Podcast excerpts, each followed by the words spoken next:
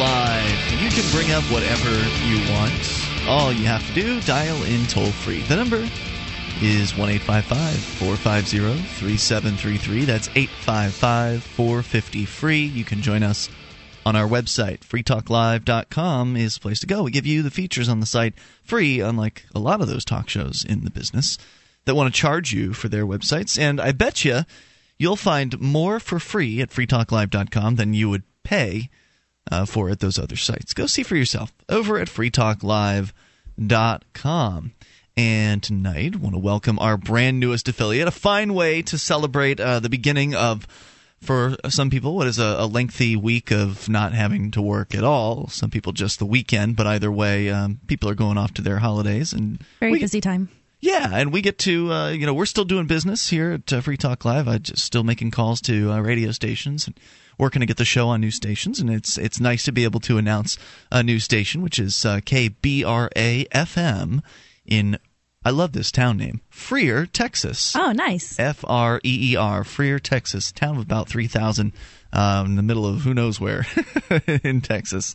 And uh, so they're on board with uh, Free Talk Live for all seven nights per week. Awesome. And live all three hours. So, like, they're taking literally every single Everything hour of Free Talk Live that they possibly can, which is awesome. Most stations, you know, they kind of pick and choose what they need to fill Right. into their, their schedule, but we were able to get on uh, on board from day one because they flipped the transmitter on and they added Free Talk Live right there in their uh, their nighttime slot. That's awesome. Pretty cool. And again, how can you beat a name like Freer, Texas?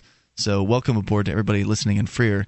Uh, I think there's maybe like four radio stations in town or something like that. So odds are good if you're listening to the radio in Freer. There's a good chance you've uh, already found our show.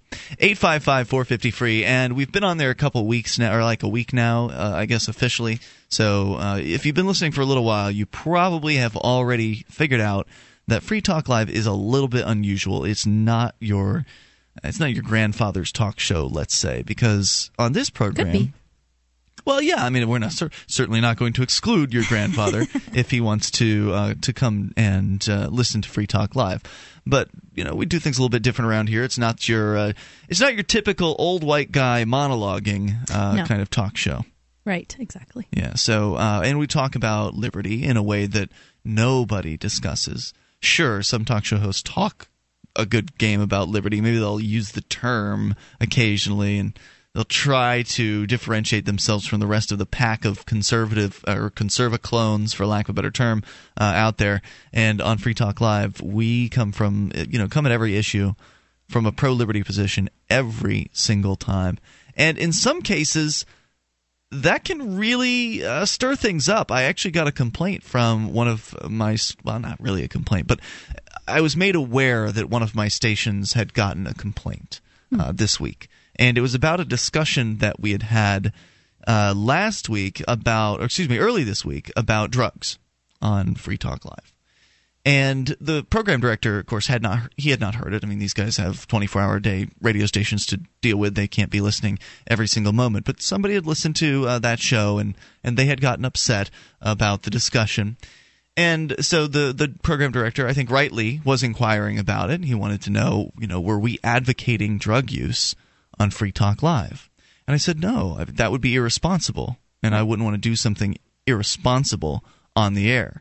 Uh, because drugs, some of them are really dangerous. Like it would be, it was, it would be a bad idea to get on the air and just say, "All right, get out there and do some drugs." You know? Yeah, but at the same time, I could see easily a radio station playing ads for a certain type of drug that would be advocating for use of this drug, maybe a prescription drug or something. Oh yeah, yeah, absolutely. There's no prohibition on prescriptions buying uh, buying time on on radio but he sure. wanted to know if you're advocating the use of illicit or illegal drugs.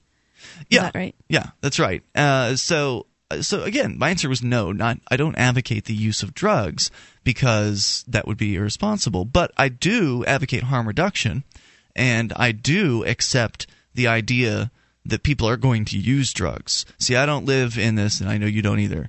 Uh, but I don't live in this little world where let's pretend like drug use doesn't exist. Right. Uh, and let's pretend, in addition, that drug users are all shiftless losers who will never accomplish anything in their lives. This is like this kind of propaganda position about drugs, about illegal drugs. And of course, I also pointed out that uh, alcohol is one of the most dangerous drugs. And when it comes to having discussions about drugs, of course, we talk about drug prohibition as well, which is another topic. But a discussion about drugs themselves and you know their effects and uh, the use of them and all that. I think that Free Talk Live approaches it from a very responsible perspective. I agree because I, I I feel like the efforts to try to keep kids off drugs often makes them seem more exciting. Uh, yeah, just sure. All the hype The- around them the and telling them not to do it right, so it it makes them want to use them more possibly. And I've heard people say that that the fact that they're legal makes uh, makes certain people want them more. Yeah, well, I mean, if you look at what uh, the ki- kids say about the young people will say about the commercials that they put out, these the drug war propaganda spots, the ad council or whatever they are, the uh, pr- partnership for drug free America, they'll laugh at them. Of course. they know they're absolutely absurd, and of course that you know if they're not taking it seriously, then what good are they really doing? Maybe they are counterproductive. So I think that we try to keep it as a responsible a discussion as possible. But it's also a very realistic discussion. And that means that we're talking about drugs. Yeah, Right. And we're talking about drugs on the radio, which is something you just don't hear uh, on other talk radio, except if it's just the avocation of cracking down on people that use them. And of course, we advocate a position of compassion uh, towards the drug user to the drug abuser as well because there's different categories right so you've got people that use drugs for medicinal purposes like say medicinal marijuana or using MDMA to treat PTSD or uh, you know magic mushrooms to treat uh, personality disorders I mean there's there's all kinds of interesting things going on out there as far as uh, drugs for medicinal purposes So when does it become abuse? well, this is a good question. I mean, uh, you also have people who use it for recreational purposes. But there's there are many many people in this country who use drugs recreationally for uh, on a kind of a, a very responsible basis. They're not taking it at work. You know, they're taking it when they have time to do this sort of thing. Uh, and there are those who abuse them. There are those who become addicted uh, to some certain drugs. Some are more addictive than others. Some aren't uh, physically addictive at all, but are, of course, psychologically addictive to people who are prone to addiction. Uh, and so, where when does it become abuse? Well, I, I think that's a question only an individual can really answer. Right, but as anyone who's had to deal with someone who's addicted to a substance and is abusing it, it's very hard to point out to that person when it's obvious to everyone around them that there's an issue that this person has with a substance. Oh, yeah. Well, denial is a very common human response, right? Right. So uh, they don't want to hear it, and and so by saying that you think that drugs should be that people own their bodies and their lives and that people should be able to use drugs, are you telling drug addicts and people that are abusing it that they should just keep on? Well, no, but I, I see you're you're being the you're playing devil's advocate here, and I appreciate that. Uh, people could say that, right, when they hear. Uh, and, and and when I got more information from the P, the program director, he said it did sound like it was a couple in their 70s, and that anything that would have been said regards to drugs would have upset them. Right. So there are certain topics where some people have been led to believe a pack of lies and they get very upset when that particular topic is even broached. So, no level of responsible discussion or adult uh, manner of uh, explicating a situation would really satisfy these folks. They just don't want to hear anything about Right. it. And so that's what uh, essentially was happening here. 855 450 free. That's the SACL CAI toll free line. But this is, you know, the cross that we bear being Free Talk Live. It's an open phones panel discussion, and we talk about liberty, we talk about responsibility, and we talk about whatever people want to, and that means adult subjects come up here. But I don't think we address them in any kind of a blue manner or a pandering manner on the show. 855 450 free. Free Talk. Are you looking for camping, hunting, or shooting gear? ManVentureOutpost.com carries knives, ammunition, scopes, binoculars, laser sights, fish finders, and boating equipment from manufacturers like Aimpoint, Bushnell, Otterbox, Crimson Trace, KA-BAR, Remington, Streamlight, Winchester, and more. ManVentureOutpost.com. Family owned and members of the Better Business Bureau. Prices so low, some can't be advertised. Get an additional 5% off with coupon code FTL. Get it quick. Get it from ManVentureOutpost.com.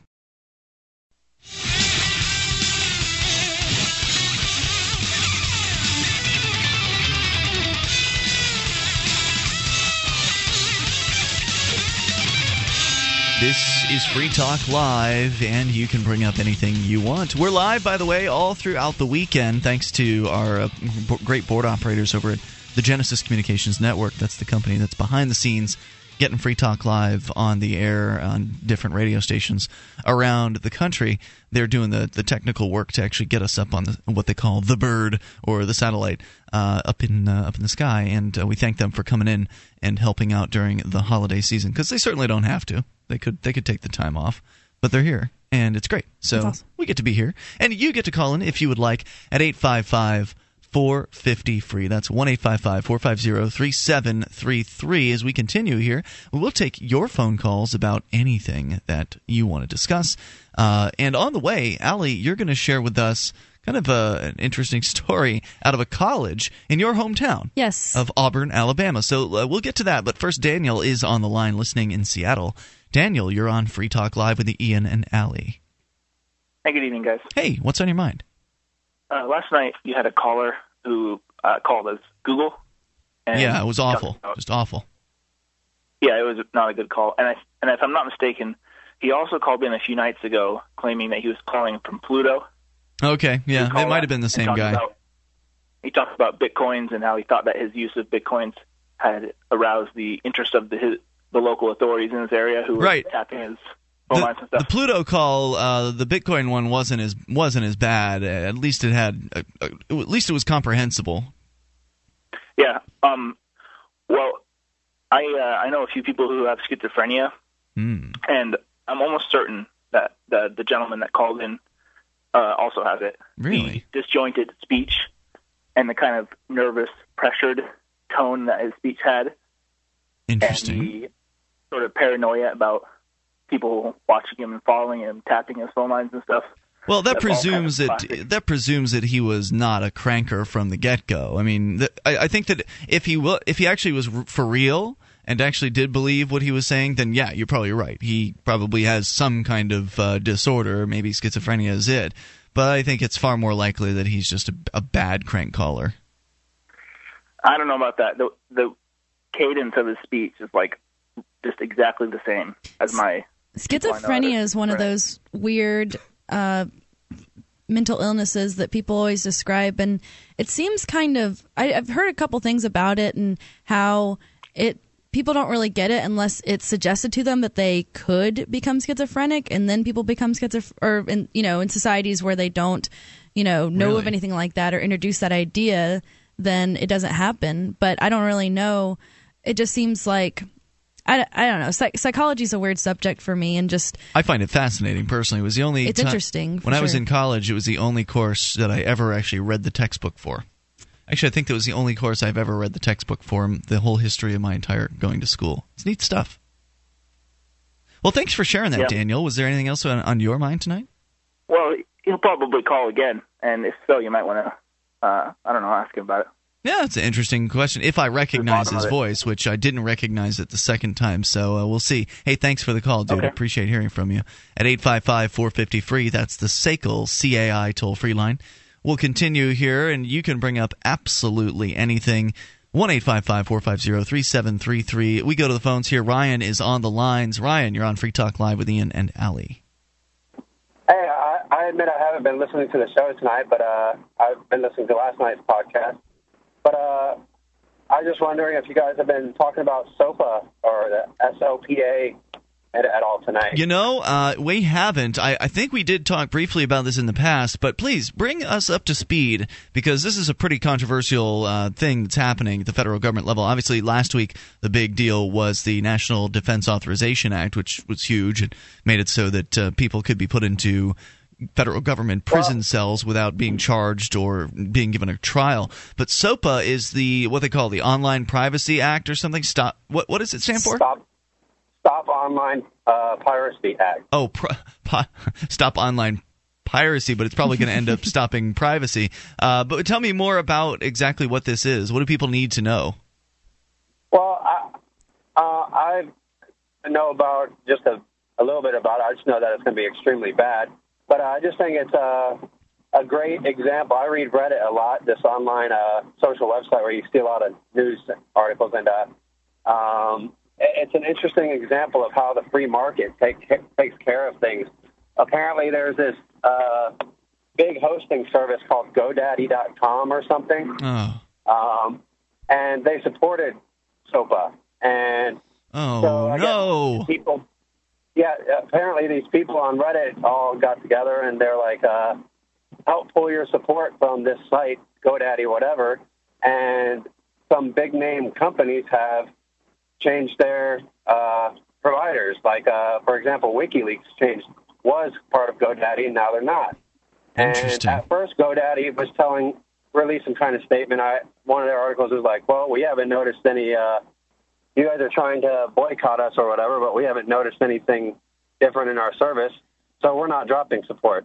But then after the redditors got together or whatever, uh, they've changed their minds. Apparently, really? GoDaddy.com, yeah, apparently they're dropping support for SOPA because uh, they got some pretty big uh, names dropping their. Uh, oh, that is such good yeah. news! I'm so glad to hear that, and. I mean, obviously, I'm disappointed that they even supported it in the first place. But who knows what kind of pressures these companies are under from the federal government? Uh, what sort of uh, maybe uh, veiled threats that they're that they're receiving? So you never know what's going on behind the scenes. But it's great to hear because I, I remember earlier this afternoon. Uh, and it's been a busy afternoon and day here in Keene, New Hampshire, by the way, for activism. But I did have a chance to, I did see that headline about GoDaddy, and I saw, I think maybe it was on Facebook. And obviously, I was pretty upset because I've used GoDaddy, and it's a pretty decent service, all things considered. Uh, it's a monster uh, service provider for, for DNS and, and hosting and, and all that, and registering domain names and such and I'm like, oh man, do I have to go and transfer all my tra- domains away? I need to call these people and complain to them. And I thought, boy, I sure hope there's some sort of a, a, you know a boycott here, and I hope that they pass the word on to GoDaddy. And I went to take a nap, and by the time my, I've, wick, I've woken up from my nap, apparently things have changed. GoDaddy has rescinded their support for uh, SOPA, according to you, Ryan. Yes, uh, well, you can find it on Reddit too. It's like all the top articles, but uh, I just think it's an excellent adva- uh, example of the free market and how uh, your your dollars vote. Your dollars are what vote. Absolutely, definitely. I'm glad so you shared that, that with up. us. And uh, anything else you want to share with us about SOPA? Because I don't honestly, I don't know much uh, off the top of my head about what uh, what it does. Like, we can figure that out here, but I figured if you know, if you knew, you could give us a summary. Um, I just know that it's going to give it to where certain companies and brand names have control over the internet, and it's really, really, really bad. So. Thanks for the call, Ryan. I appreciate hearing from you. 855 450 free. Sure enough, uh, just fresh off the presses here just a couple hours ago from computerworld.com. Giant domain name registrar GoDaddy.com has pulled its support from the controversial Stop Online Piracy Act after owners of several websites announced they would take their business elsewhere. So I'll find out more about this SOPA here and get you some more information. What is, is what it is that uh, needs to be known? 855 450 free, the toll free number. We are live as we approach the uh, the Christmas holidays here, and we'll be live through them, of course. One eight five five four fifty free. It's Free Talk Live. When it comes to potential police abuse, the most important place to protect yourself is while driving. FreedomCam.net has a groundbreaking new product that gives you the best all around protection. The, the GPS, GPS Black, Black Box, Box Dash Cam. Cam. This easy to use unit has video cameras recording all around and inside your vehicle. It also has a built in microphone and GPS navigation, which records your driving route and speed. For traffic stops, accidents, and all other driving incidents, protect yourself with the ultimate witness at freedomcam.net.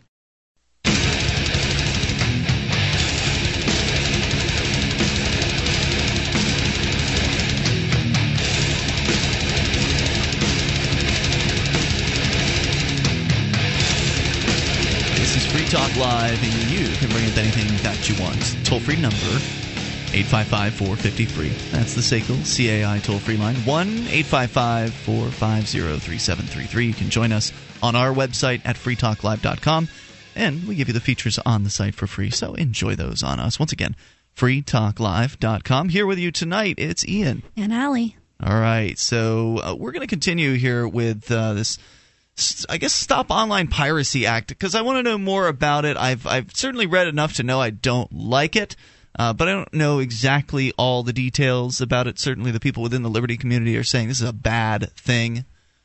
And there's uh, let's see, there's Tumblr's call here against SOPA allowing people to kind of get active on it says Congress is holding hearings and will pass a bill empowering corporations to censor the internet unless you tell them no. Hmm. That doesn't sound like a very good thing at all. So, Declan McCullagh is going to fill us in here on exactly what it means. The Stop Online Piracy Act. Declan McCullagh, by the way, is a pretty liberty-oriented dude.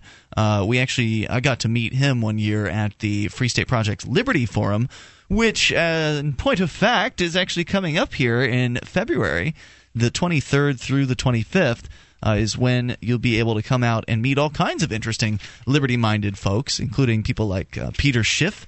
Uh, also, Jodie Emery from Cannabis Culture. She's going to awesome. be there. John Lott uh, from More Guns, Less Crime. Michael Boldin from the 10th Amendment Center. Joel Salatin, the author of You Can Farm, The Entrepreneur's Guide to Starting and Succeeding in a Farming Business. These are just some of the uh, the speeches that you'll be able to see, but it's not just about watching people talk. It's also about interacting with others who believe in freedom. People who, like you and I, Allie, made the move to New Hampshire in order to get active to achieve more liberty in our lifetime. So you'll have people at uh, the Liberty Forum that already live here in New Hampshire. I'm going to be there. Free Talk Live will be there. I believe you're going to be attending. I will be. And uh, so Free Talk Live will be there, and folks from around New Hampshire that have already come here as part of the Free State Project will be here. Also, people from around the country that haven't yet moved, maybe because they just haven't had the chance, or because they're still on the fence. Maybe they're not sure about this whole "let's move to New Hampshire" thing.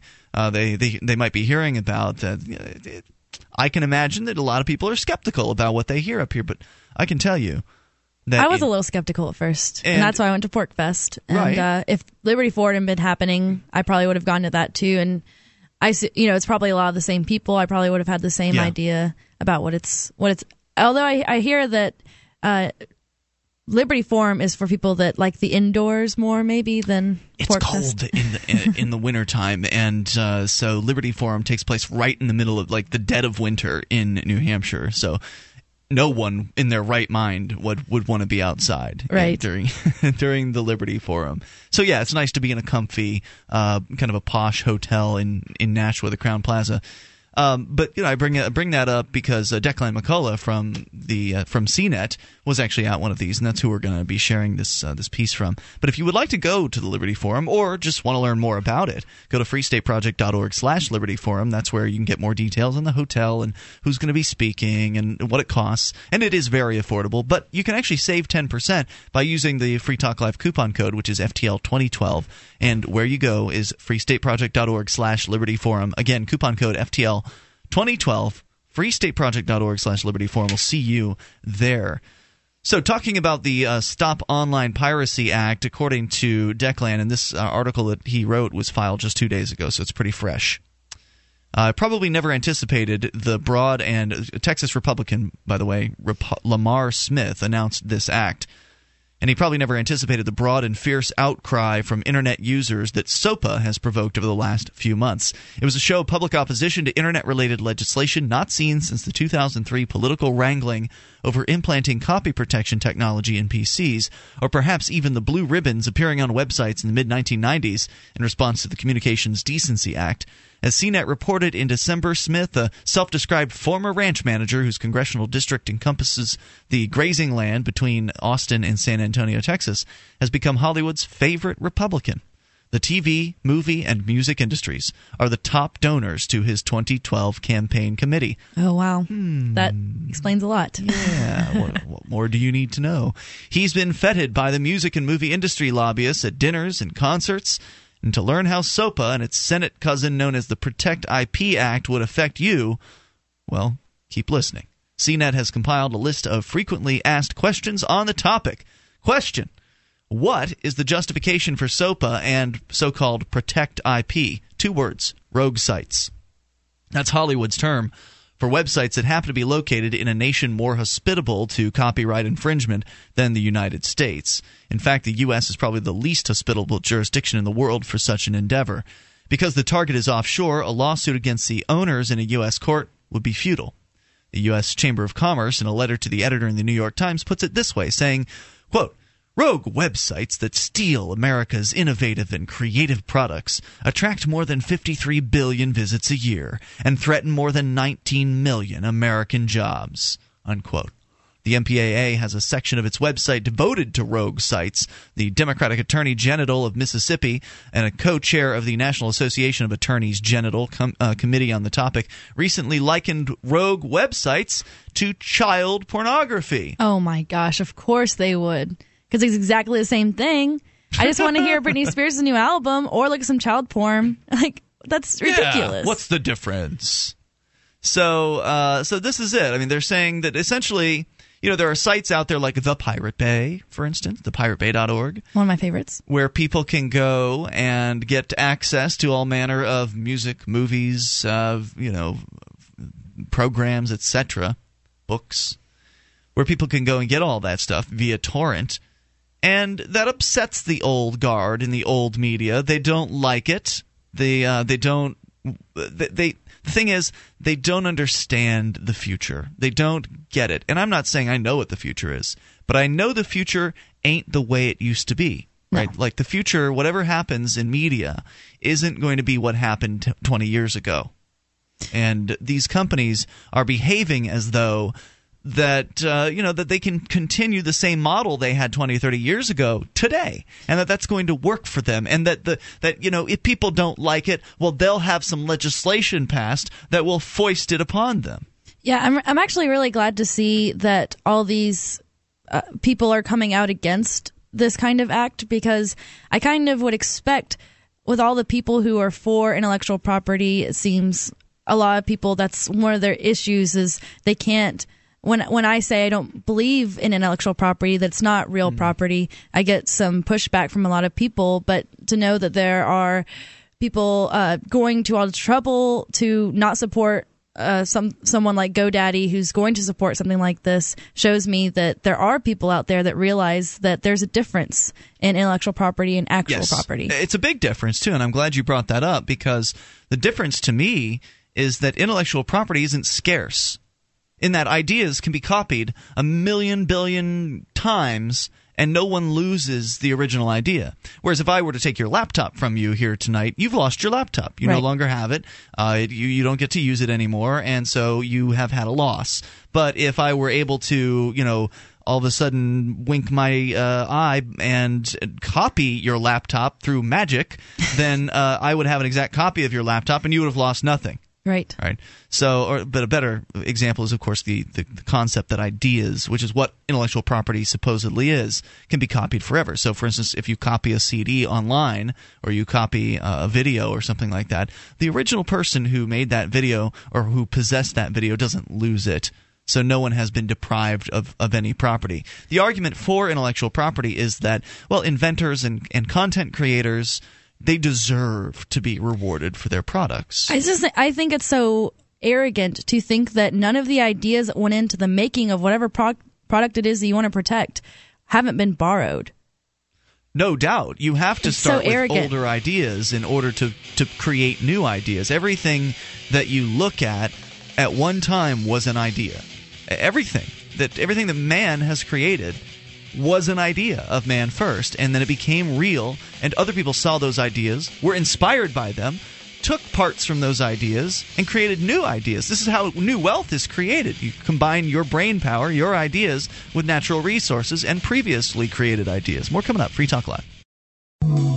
This Your Family Today tip is brought to you by Juicy Juice, 100% juice, providing a full serving of fruit in every four ounces. Visit us at juicyjuice.com. When it comes to nutrition, kids need both fruits and vegetables every day to stay healthy and grow. For the ideal mix, your kid should have at least one and a half cups of any veggie or 100% veggie juice, and one cup of any fruit or 100% fruit juice a day. For more tips like these, visit us at parenthood.com slash your family today.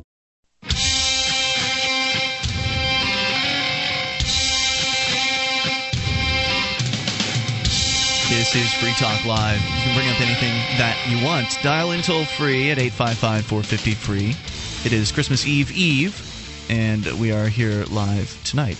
It's Ian with you. And Allie. 1 855 450 free. Join us over at freetalklive.com. You can, of course, get linked in with news updates. Anytime there's something you need to know about Free Talk Live, we'll let you know at news.freetalklive.com. That's how you can get signed up for our email list as well as Twitter or Facebook.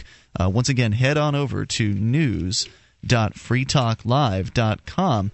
And they are the world's first free market peer to peer digital cash. We're talking about bitcoins. Have you tried them yet? It's easy to get started. You don't have to go and fill out an application and beg some bank for permission or ask a corporation to do something for you. You just go and download the client and get started with Bitcoin. And go to weusecoins.com to learn more about what exactly Bitcoin is. And you'll find out that it is an amazing technology that has the potential to really uh, set people financially free in the future. Now, to some extent, but more so in the future as Bitcoin continues to be developed and new ideas come out regarding Bitcoin. Because again, it's not controlled by some government. It can't be counterfeited or inflated and can be used anywhere in the world without needing permission from anyone. And now you can buy them with a credit card or PayPal in physical form, thanks to memory dealers, which is really unusual uh, because bitcoins are te- you know, technically they're not they weren't intended originally to be physical, but somebody figured out a way to make them into physical, um, the the real world. They make great conversation starters and gifts. So be part of the currencies that's transforming the world. Buy your bitcoins at memorydealers.com. That's memorydealers.com. More coming up about the Stop Online Piracy Act, or SOPA. We'll give you more detail in a moment. John Doe, though, is on the line first, listening in Chile. John Doe, you're on Free Talk Live with Ian and Ali. Hola. Hello. Hi, John Doe. What's on your mind tonight? Go ahead. Uh, uh, first of all, I'm a big fan of Free Talk Live and Free State Project. Uh, I will go to PorcFest. But if you don't remember, I called you on April or May to talk about the cannabis street march on Chile. You mix that Chile with Brazil. to talk about what uh, of Chile? I'm sorry. One more time. Cannabis, marijuana, weed. Oh yes, Ah. excellent. Quineres? Is that how you say it? Excuse me? Quineres? Cannabis? I think maybe he was saying cannabis. Oh. I don't know. Anyway, go ahead with your point. Canna- okay, whatever. uh, and we asked you about um, the how, how to reach the media, and your answer was you become the media. Yes. And since that time to, to now, there has been a cannabis radio show in Chile, and really a, a small success. And next season, we, we want to take to, to the next step, to the next uh, like big issue. So my, my question to So wait, is, but before you get to a question, so you're saying that you did start a radio show? The uh, the folks that are in favor of legalizing uh, marijuana down there did start a radio show. Yeah, yeah, yeah. And was okay. First season was okay. A lot of uh, new things. Uh, was the first uh, show about cannabis public. I'm sorry, was that a question? There, there is a communications barrier No, no, here to some extent, so you have to bear with me. Let, let, let me let me put my question real clear. Uh, we I want to do a, a new show of cannabis, one live, because the current people doing this show they don't think you can talk live about cannabis because uh, Oh. He just want wanna make it public. No, it's pre-recorded. Yeah, you're yeah. saying that their sh- their show is pre-recorded. It's not live. Exactly. Aha. Okay, So- got it. I want to do one live. So my question is, will it be wise to do a trial or a, a test on the summer, or should I wait until next season? You mean like growing season? No, no, no. Like, uh, show season. Here we are in the opposite hemisphere, so summer is in January, February. Everybody go to vacation. Mm-hmm. Oh, so you're asking about timing. Yeah, should I try the, this new show on summer, or should I wait until people come back? I tend to be the. I, I, I get what you're saying that you know you you might see strategy to waiting, but I'm the kind of person who says jump in as soon as possible and get out there and get active. And some people have critiqued me uh, for that, saying you need to plan better. And uh, you know that's cool. I, I go ahead and plan. You know, you go if you want to plan, then keep planning. But I'm going to do okay. And then as I make mistakes along the way, I'm going to adjust what I do based on what I've learned from doing. So what I would suggest is that if you can start soon, that you start soon. That way, by the time people come back into uh, to town or or whatever, you'll be more polished at that point. You'll have uh, you know I don't know how many months we're talking about here, but you'll have a few months worth of uh, shows under your belt you'll have uh, more experience at doing whatever radio or TV, uh, whatever sort of uh, type of program that, that you decide to do. I mean, Ali, you've recently been involved in Free Keene TV, which folks can see over at tv.freekeene.com. But it's a, a weekly television program of a half an hour in length and it focuses on news of activism and such in the the Keene area and also the rest of New Hampshire you're one of the hosts, uh, mm-hmm. the anchors of that show, and you know you've been doing it for what three months, uh, two two months? No, no, more like two months. I would two say months. maybe not even that long. But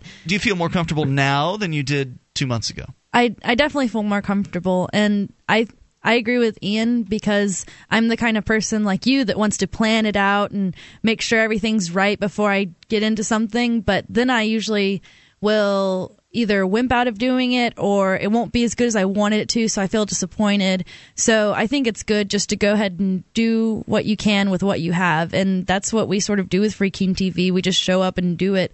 And even though it's not perfect, at least it's something. Yeah, absolutely. I, I think that that makes sense. In, in fact, perpetual planning is the enemy of getting things done, right? So if you're always planning and tweaking the plan and meeting and having another meeting and having another meeting, then what are you really doing?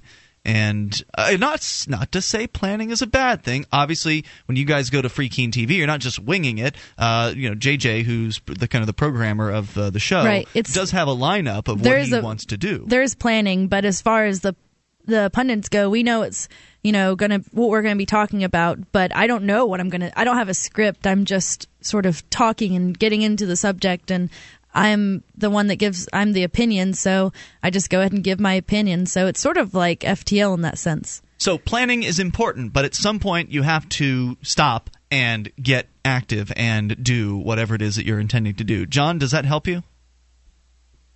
Yeah, yeah, yeah. I very do. I think you you are right on that. I'm gonna do the the trial.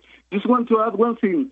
Uh, actually, uh, we had an interview of uh, Jodie Emery on the radio show. Jodie so Emery, yes, of, yeah. She is a lovely yeah, so, lady who is a super activist. Yeah, she's amazing. She's like the our god on cannabis. she certainly, uh, she certainly is. Hey, John Doe, thank you for the call tonight. I appreciate hearing from you, and good luck with your efforts down there in uh, legalizing cannabis. Jodie Emery, as uh, he mentioned, she'll be speaking at the upcoming Liberty Forum, and I'm a huge fan of the Emerys and her husband Mark, who is currently in jail, uh, in prison actually for five years because he sold some seeds on the internet and so I'm sure she'll be updating us on Mark's uh, situation and talking about you know all the challenges that uh, that they've faced over in the the drug legalization front in Vancouver, which is where uh, where they're based out of. So let's go to uh, let's see, we've got Ryan. Uh, well, is this the same Ryan that called earlier? Ryan. Yeah, sorry, I dropped uh, the call earlier, so I had to try to call back. Oh, I didn't realize that that we'd lost you. Normally, only one call per night. So, what is what was on your mind tonight? Uh, well, I think the problem was on my end, but uh, I actually wanted to call about uh, SOPA. Um, I actually work in the film industry. Oh, right. Um, we never actually got to your call. Thank you for clarifying that. we didn't put you on the air. Uh, so you have not been on. Go ahead. Yeah, um, I'm actually a freelancer and I work in the film industry. I'm actually um, traveling back home after finishing a film. And um, you're exactly right about the fact that they're trying to use an old method of um, making money off of the films and kind of ignoring the technology and where it will head left to its own devices instead of trying to control it. I mean, in the old days, piracy meant that you actually had to find a projectionist that would somehow be able to steal the reels of film Mhm. from a theater. And now, um, most of the theaters um, are all going to digital projection, and they are still shipping physical hard drives for those to that contain the movie. Mhm. But eventually, that's going to turn into a streaming network Sure. and um, you're already seeing all this with like the, all of the cloud storage and stuff like this now, where basically the whole industry doesn't want people to own any hard copies anymore. They just want you to pay a subscription service and stream it as you want for you know a low, low monthly fee. And that's exactly what's going on because the studio heads and the actors and people who are in position to make a lot of the money, not me because I'm one of the lowly crew people. Um, Well, Ryan, I'd are love to hear more of your thoughts. You're welcome to stick with us. Come back, talk more about SOPA here in a moment. On DVD for a limited time. Chase lives here. You move back here with my son. Predator, Jack! Yeardley is a bold independent film about the struggles of a middle class father as he fights to win back his family after being fired for sexual harassment. Reviewers call Yeardley superb, amazing, and one of the most honest looks at today's modern man and marriage to hit the silver screen. I'm guilty of cheating on my wife. Winner of Best Feature at the Malibu International Film Festival and other festival awards, including Best Actor and the Platinum Reel Award. Yeardley's set against the backdrop of the difficult job market and follows a flawed man who makes one bad decision after another as he faces the intrusive scrutiny of the courts. Why didn't you tell me you had a kid and a wife? Go to yeardleymovie.com. That's Y E A R D L E Y movie.com to own the DVD now before they're gone. You have no idea what it's like. You cheated on me. Click the Amazon link on yeardleymovie.com, and a portion of the sale goes to support Free Talk Live. That's yeardleymovie.com. Are you firing me, Riley?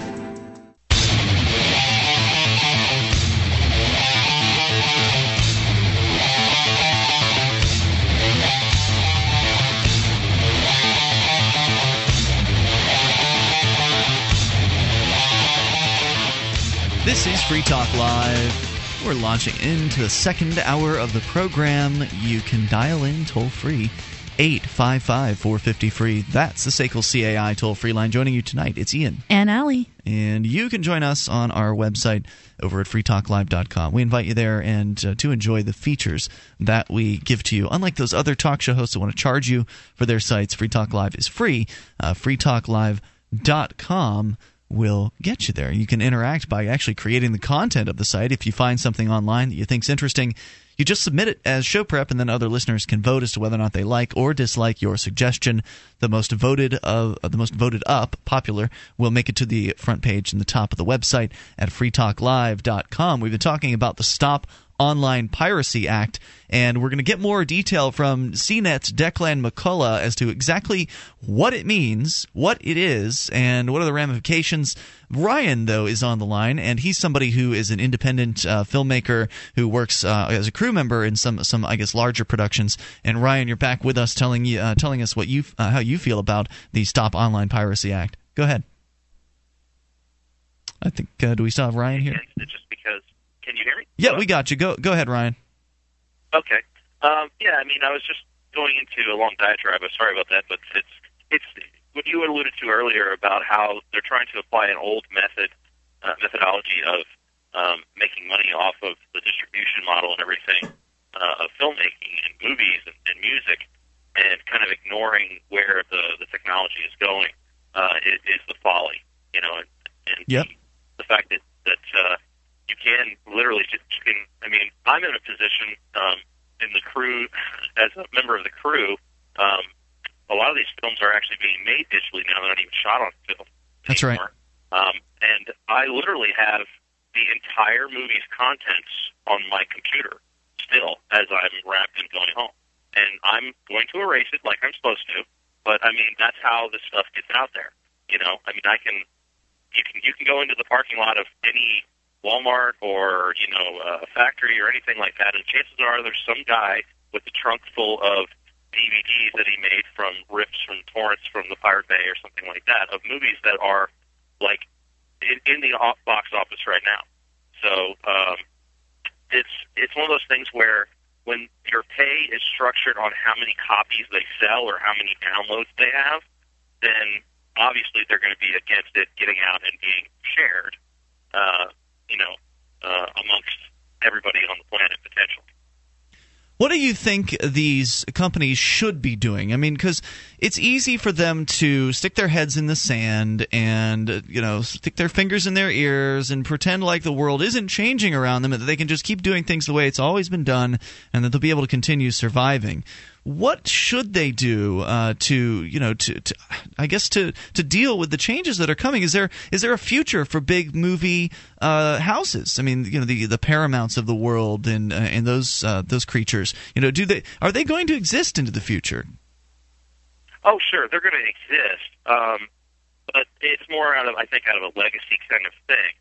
Um, and that's not to say that there won't be something else that becomes the new Paramount, you know, and, and the old dinosaurs die off. Mm-hmm. But they are going to have to change. I mean, here there's some people that are kind of paralleling SOPA with like what the RIAA uh, went through several years ago after Napster kind of went crazy, and there were several very big headlining bands that were absolutely losing it over people downloading their music for free online.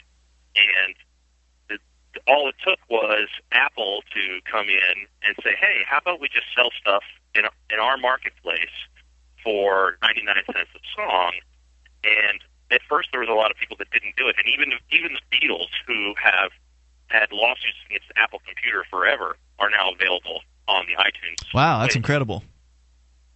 So, I mean, yeah, great, great way to. I think that's that's that's brilliant. Has to change. Right. You, what you pointed out is that somebody with vision, in this case Apple, came up with a unique method of distributing a product using the internet to distribute uh, music to listeners at a cost that is something that people aren't going to turn their noses up at because a lot of people are going to turn their nose up at buying a 17 18 19 dollar cd which has two good songs on it right. now they can go and download the good product pay a bare minimum price for it if they don't want to go through all the hassles of you know having to torrent it to, to get it that way and so they made it easy for the average person to get their hands on digital music and as a result made it easy for these companies to profit from distributing digitally and now what do we see is news about in 2012 what I hear is what I've saw, seen online is that all of the major record labels are going to quit manufacturing CDs. So I mean, talk yes, about a, a game changer. Well. Yeah. I've seen that as well, and that's that I think is a bad thing because then that takes the the option of actually owning a physical copy um, that's manufactured yourself. Because even digital stuff, as you know, gets degraded um, through the processing of it and handing it around. And the bootleg CDs that are movies that I've seen are nowhere near as good as the final Blu-ray that you could buy. Exactly, Sure. and that's why it's So- that's why another reason why these kind of laws are bad is because what it makes what it ends up happening is that a lot of the people that end up watching your movie are people that you don't know are watching it but are seeing a less good version of it and that's going to be their impression of your movie no and that's not good in, in it at all. Yeah. So it takes that, that precious art that you that you have to sell to make uh, your ideas and everything, and it makes it uh, really degraded. And it, I mean, in the end, it, it's a lose lose situation. I think. Ryan, great uh, thoughts. I really appreciate hearing from you tonight. Anything else you want to share? Uh, I just have a question about AMP, but I don't know if that's uh, an off the line kind of A question about what? About your AMP uh, program. Oh, sure. Go ahead. Um, I was wondering, is it is it only a subscription, or could I make like a one time yearly donation? We do have Or do I options have like to do it like a monthly uh, contribution to, Uh, to be a member of the AMP? You could do it yearly if you would prefer to do that. Uh, there are you know there are alternative ways to uh, to AMP. You can just email uh, Ian at freetalklive.com and we can we can work that out. Some people cut a check from their bank account uh, once a, a year, uh, so you know there are ways to to do that. Yeah, for sure. Okay, excellent. Ryan? Keep up the good work. I've been listening for a long time, and this was my first call. I appreciate hearing from you. Great information tonight. Good ideas, and thanks for the call at 855 450 free. That's the SACL CAI toll free line. But I like what he was saying that it, it took Apple to uh, to make it so these companies, these music labels, could figure out how to do digital distribution. They they couldn't do it on their own because they're th- these old dinosaurs. And I'm sorry that that's just how it is. I mean, older businesses that don't change die. And you've seen that over over the years. If they don't change to what their customers are expecting, to what their customers want, if they're not if they don't put a finger on that pulse, if they're not always talking to their customers and finding out what they want and aren't willing to do what they want, and they don't have a monopoly on force, they go out of business. They get challenged by new upstarts and the and and deservedly so. You know, Woolworths doesn't exist anymore, and they used to be, you know, the as big a deal as Walmart is today. But they're gone because they lost track of what their customers wanted. Yeah. Well, it's hard to now the with the way society is now with like the way Hollywood and uh, the people that are behind SOPA are trying to sort of restrict their competition. It's hard to know why people go out of business now because or why people are in business because now you can't say, oh, well, they're in business because they do a good job and blah, blah, blah. Right. Because you don't know what kind of laws they've been behind passing, so their competition can't outperform them. Good point. Maybe they're in business simply because they've got uh, a government protection. Mm-hmm. Essentially. And that's what we're talking about here. That's what this SOPA thing is. It's Hollywood, their attempt to. Uh, to regulate others out of their industry, to prote- protect themselves from these folks that are maybe distributing things in ways that are a little bit unusual. And they always have this claim that this is threatening jobs. It says here it's going to going to threaten more than 19 million American jobs. Well, I don't even know how they calculate. I think they just make stuff up because they can't Right. possibly calculate for who's Yeah. going to have a job and who's not because of something. They, what they can't calculate, they can't know how many people download torrents or download uh, videos online. They have no idea. Uh, they can only make you know estimates, and then they try to figure out well, what would it mean if all of those people who downloaded that video would go out and buy a, a movie ticket, and then they that's kind of how Yeah. they figure out the uh, the amount. But it presumes that all the people who are downloading the movies aren't going to see them in theaters, which is nonsense. If you see a good movie online. Good sh- uh, odds are good if you can afford it. You're going to go to the theater and see it there, or buy a DVD or Blu-ray. More coming up. As a smoker, you know traditional cigarettes are unhealthy, and the taxes feed the very beast stealing your freedom to smoke. That's why the Vapor Station offers an assortment of electronic cigarette kits. Each rechargeable, refillable kit is an effective, affordable alternative to smoking. No combustion, no tar, no foul lingering odors, and no smoke, secondhand or otherwise. Just inhale pure enjoyment and exhale vapor. Take a puff just about anywhere without getting hassled. Get your e-cigarette kit now at vaporstation.com.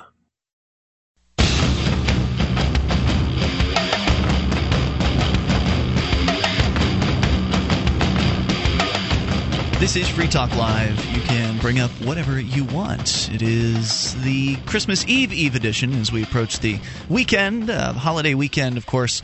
We'll be here all weekend long doing Free Talk Live for you to allow you to call in toll free as always and bring up absolutely anything you want. 855 450 free is the number that you'll need.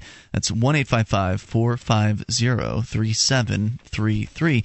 And Sekel CAI has a full orbed approach to account recovery. It's really three companies in one. They do collections, early out billing, and they purchase charged off receivables. Now, Sekel knows the way they treat your customer reflects on you. So their staff is respectful, they record every call, and have the best equipment money can buy, so your business is handled as efficiently as possible. See their banner over at freetalklive.com. It's right there at the top of our banner column. We've been talking about the Stop Online Piracy Act, which is something that is nearing, I guess, the potential of possibly passing. It sounds like it probably will because these movie industry folks are a pretty heavy duty lobby. I mean, they're Yeah, they're very powerful. they are very powerful. But the good news is not everybody agrees with this. In fact, a lot of the uh, people within the internet world are pretty upset about it. What started this whole conversation was the news that GoDaddy had come out in support of the Stop Online Piracy Act, or SOPA, and had huge fallout from some of their people that were their customers, like WikiLeaks. Uh, pulled out of GoDaddy, and Wikipedia actually threatened to pull out of uh, GoDaddy, as I understand it. Yep. And other companies as well uh, stepped forward and said, This is outrageous. We are not going to do business with you, GoDaddy, if you continue this. And literally within hours of them, you know, of the word coming out about them supporting SOPA, within hours, they had reversed their position because they didn't want to upset their customers. And it's not just Go, uh, it's not just GoDaddy that is now opposing SOPA. Google, Facebook, Twitter, Zynga, eBay, Mozilla, Yahoo, AOL, LinkedIn all wrote a letter to key members of the U.S. Senate and House of Representatives. A story from CNET.com's Declan McCullagh saying that SOPA poses a serious risk to our industry's continued track record of innovation and job creation, as well as our nation's cybersecurity. Yahoo has even reportedly quit the U.S. Chamber of Commerce over the organization's enthusiastic support for SOPA. The European Parliament adopted a resolution last week stressing the need to protect the integrity of the global internet and freedom of communication by refraining from unilateral measures to revoke IP addresses or domain names. Uh, a letter signed by some reps out of California, as well as Ron Paul, uh, predicts that SOPA will invite an explosion of innovation killing lawsuits and litigation. So there's some pretty serious opposition to this. Of course, that has never stopped uh, bad laws in the past. Well, yeah, that's the whole point of this is that look at all these businesses are looking to the interests of their customers who are speaking out against it, and they are changing their views based on what their customers want. And then the whole idea of us living in a democracy and people that like the idea of democracy in which people, like in this case, if it was even a real democracy in which everyone got a say in what happens, then this would not pass because you can tell at all the companies that are ubiquitous, everyone uses Wikipedia, or most Sure. people use Wikipedia, and they're standing out against it. So they see no harm in losing any customers from taking a stance against this. So to me, that says that lots of people are against it. But yet the politicians don't respond to customer response like actual companies do. The co- Right. companies see the companies know that, that that you could leave them tomorrow. But you can't just leave the politicians. They they are, you know, your representatives, which of course is nonsense. They only represent represent themselves and whoever supports them. Uh, but there's this kind of illusion that they that they do, and it's nonsense. But the politicians only come up every two to four years for vote. That's the only chance that anybody ever has to change them, and that's the only time they pretend to listen to you. And I that's all they do. They just pretend. That's the only time that they'll they'll talk to you. Many of them, except if you're in New Hampshire, the the New Hampshire uh, state reps are very accessible. You can call them at their home and talk to them.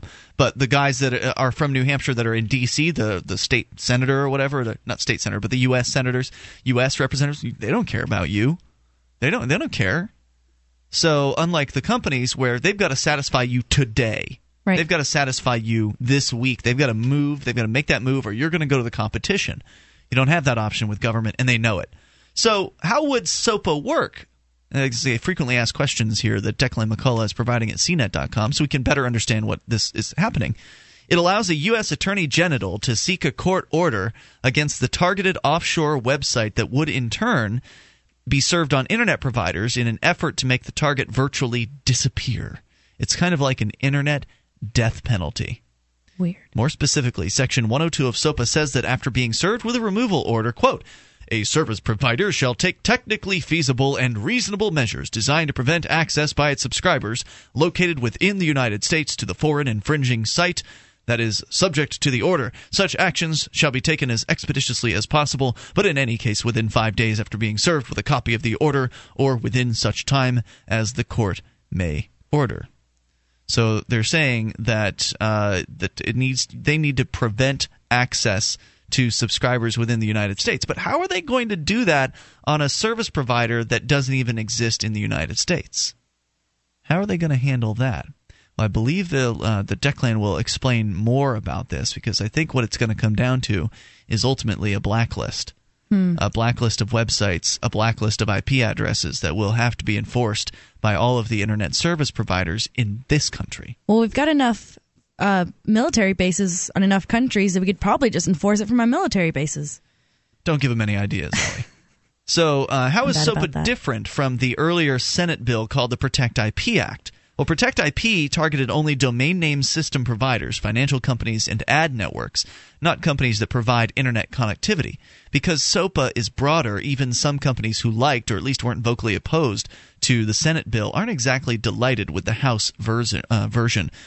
So a representative from Verizon said they continue to look at SOPA, and while it's fair to say we have concerns about the legislation, we're working with congressional staff to address those concerns. AT&T uh, said that they've been supportive of the general framework, but when it comes to SOPA, at uh, AT&T, all they would say it's working constructively with the chairman and others toward a similar end in the House. What are the security, and that's pretty vague, what are the security related implications of SOPA? One is how it interacts with the domain name system and set of security improvements known as DNSSEC. The idea of DNSSEC is to provide end to end encryption of domain names, meaning there's no break in the chain between, say, West, uh, WellsFargo.com, the bank, and its customer. So, requiring internet providers to redirect allegedly piratical domain names to say the FBI's servers isn't compatible with DNSSEC. So, what they're saying here is that they're they're trying to uh, they're trying to change basically the way the internet works.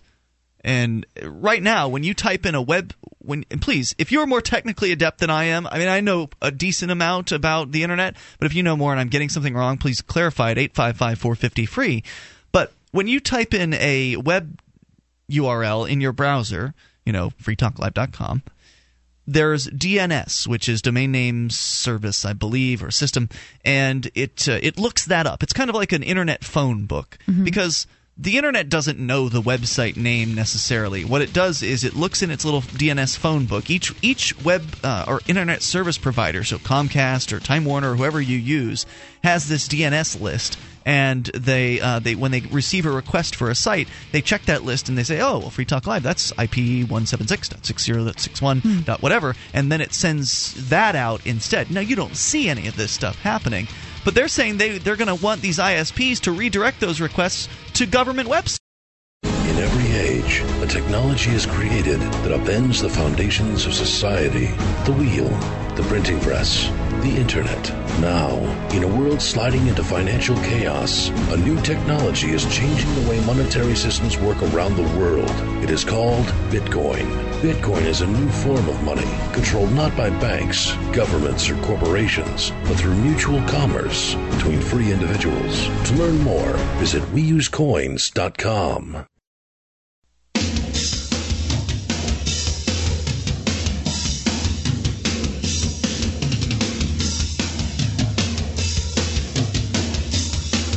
This is Free Talk Live. You are invited to dial in here, take control of the airwaves, bring up anything you want to 855 450 free, the SACL CAI toll free line. Joining you this evening, it's Ian. And Allie. And we invite you to our website over at freetalklive.com.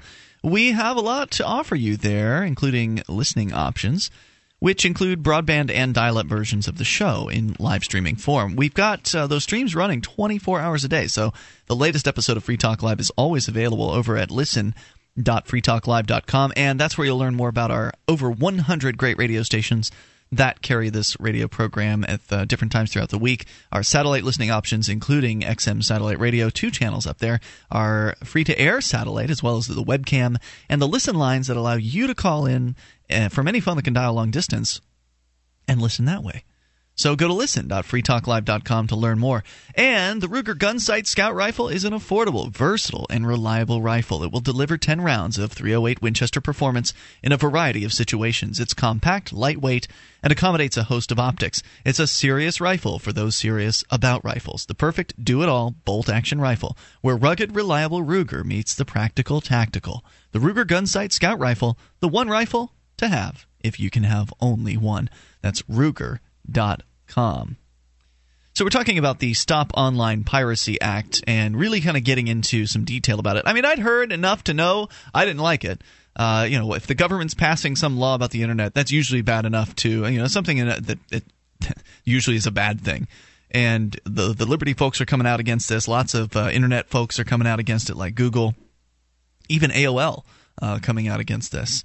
And so we're kind of giving you a breakdown, at least from our rudimentary level of understanding of uh, of the internet. I, I know enough technically to administer websites to some extent, but I'm also not, I'm not a programmer, so I'm kind of I'm in the middle. Like I, I can set some stuff up and, and do some modification of uh, of internet things, but uh, programming, you know, the back end of a website, I, I couldn't do something like that. I, I don't have that those technical abilities. So when I'm going through this here, I'm doing my best to kind of break this techie discussion down into as easily understandable terms as possible. So please, Ali, stop me if you're confused about anything. Okay. If I'm doing a bad job here. But essentially, what uh, Declan McCullagh over at CNET.com is explaining what this uh, SOPA thing means. Uh, it, it, it, one of the big factors is how it interacts with the domain name system and DNSSEC, which is security that promotes end-to-end encryption of domain names, meaning there's no break in between WellsFargo.com and its customer, requiring internet providers to redirect allegedly piratical, meaning pirating, domain names to say the FBI servers isn't compatible with that security setup, with the way that DNSSEC works if uh, the feds decide through the SOPA Act that Free Talk Live is a violator and that we need to be pulled out of the internet, that uh, essentially they'll be demanding that internet service providers blacklist us and and kind of redirect requests. So if you were using, so they uh, come they come for you through your internet service provider. Right. So so for instance, if Free Talk Live were hosted and it's not, but if Free Talk Live were hosted in another country, they know they can't sue that other host provider. So they mm-hmm. can't just take that host out. So they have to figure something else out. How else do they stop people in the US from accessing that website? And essentially they'll use force against all the internet service providers and say, "All right, you can't allow anyone to access freetalklive.com. Instead, when they go type, type in freetalklive.com, it'll take them to the FBI's website." And okay. they're saying that that uh, just doesn't work with uh, DNSSEC. Dan Lungren, who ho- heads the Homeland Security Subcommittee on Cybersecurity, has said that an unintended consequence of SOPA would be to undercut the effort that his panel has been making to promote DNSSEC. The Sandia National Laboratory, as part of the U.S. Department of Energy, has also raised concerns about SOPA, saying it's unlikely to be effective and will negatively impact U, uh, U.S. and global cybersecurity and internet functionality. Stewart Baker, the former police chief policy chief rather, at the Department of Homeland Security, who's now in private practice, warned in an op ed that SOPA runs directly counter to the House's own cybersecurity efforts. An analysis, I mean, these are former government guys here and current government guys saying this is even a bad idea.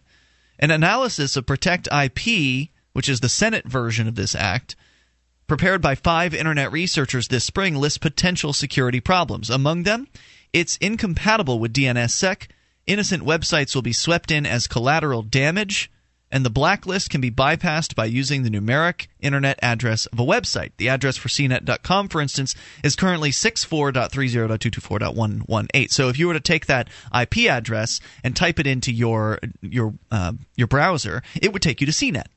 And when they say here that uh, that innocent websites will be swept in as collateral damage, what they mean by that, for instance, is that one IP address can host multiple websites. Okay. So people are used to when they hear about an IP address, and I'm sure you've heard about IP, IP addresses. Right. When they hear about IP address, they're told that's your phone number on the internet. It's your address on the internet, and that's a good way to explain it.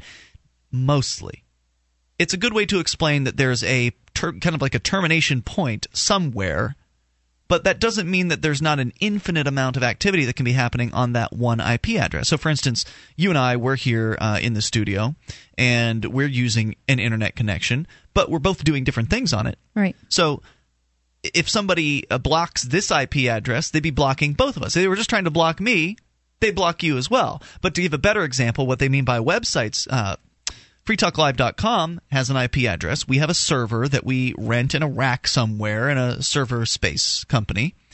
And that server, it's big enough to handle more than freetalklive.com. So freekeen.com, for instance, is, hand, is uh, handled on that server. And there are other websites like shiresociety.com that are handled on that server. So if Free Talk Live is designated by the Stop Online Piracy Act or whoever, whichever administrative bureaucracy will be administrating and enforcing this thing. Then, if they say, okay, well, you've got to take Free Talk Live out of being accessed, uh, Mr. Internet Service Provider, you've got you cannot allow your customers to access this anymore. So you'll redirect FreeTalkLive.com uh, to you know to these, uh, or you'll prevent. Hmm, you'll maybe I'm getting lost. If, if they prevent access to one IP address, then it prevents all those websites. Mm-hmm. So if there's a if there's a host that has 500 sites on it, and uh, if you know if they've got 500 websites and only one of them is the one that's been indicated to be blocked, you're blocking all 500 sites. Right. That's as I understand this. So what will SOPA require internet providers to do? According to CNET, a little noticed portion of the proposed law, which CNET highlighted recently, goes further than Protect IP and could require Internet providers to monitor customers' traffic and block websites suspected of copyright infringement. It would cover IP blocking, says the head of Net Coalition, whose members include Amazon, Google, eBay, and Yahoo. He says, I think it cont- contemplates deep packet inspection. The exact requirements will depend on what the removal order says. The Recording Industry Association of America says that SOPA could be used to force internet providers to block by IP address and deny access to only the illegal part of the site. It would come as no surprise if copyright holders suggested wording to the Justice Department, which would in turn seek a judge's signature on the removal order. Deep packet inspection, meaning forcing an internet provider to intercept and analyze customers' web traffic, is the only way to block access to specific URLs.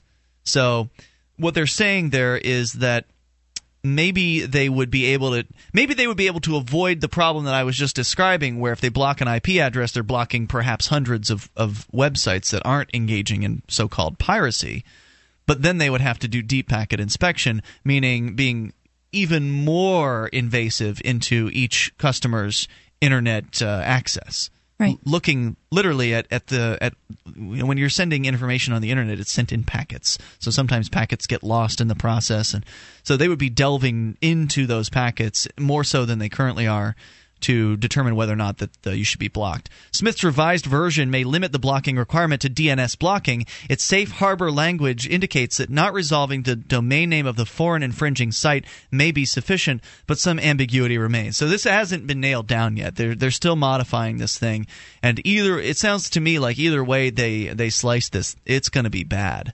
It's going to be real bad. So, have I uh, sufficiently made this clear, Allie? Um, I, I, I think the whole idea. I understand what you're saying about them shutting down one, and it ends up, you know, affecting people who are not involved. Mm-hmm. But yeah, I think that there's going to be unintended consequences abound for something like this. Absolutely. More coming up here at 855 450 free, the SACL CAI toll free line. Next question is Are there free speech implications to the Stop Online Piracy Act? And we'll find out in moments and get your thoughts as well. It's Free Talk Live. The new Ruger LC9 centerfire pistol, a compact, powerful 9mm pistol designed for discreet carry, is also a full power, no compromise backup pistol, incorporating the rugged reliability Ruger is known for. Visit Ruger.com slash LC9 to learn more.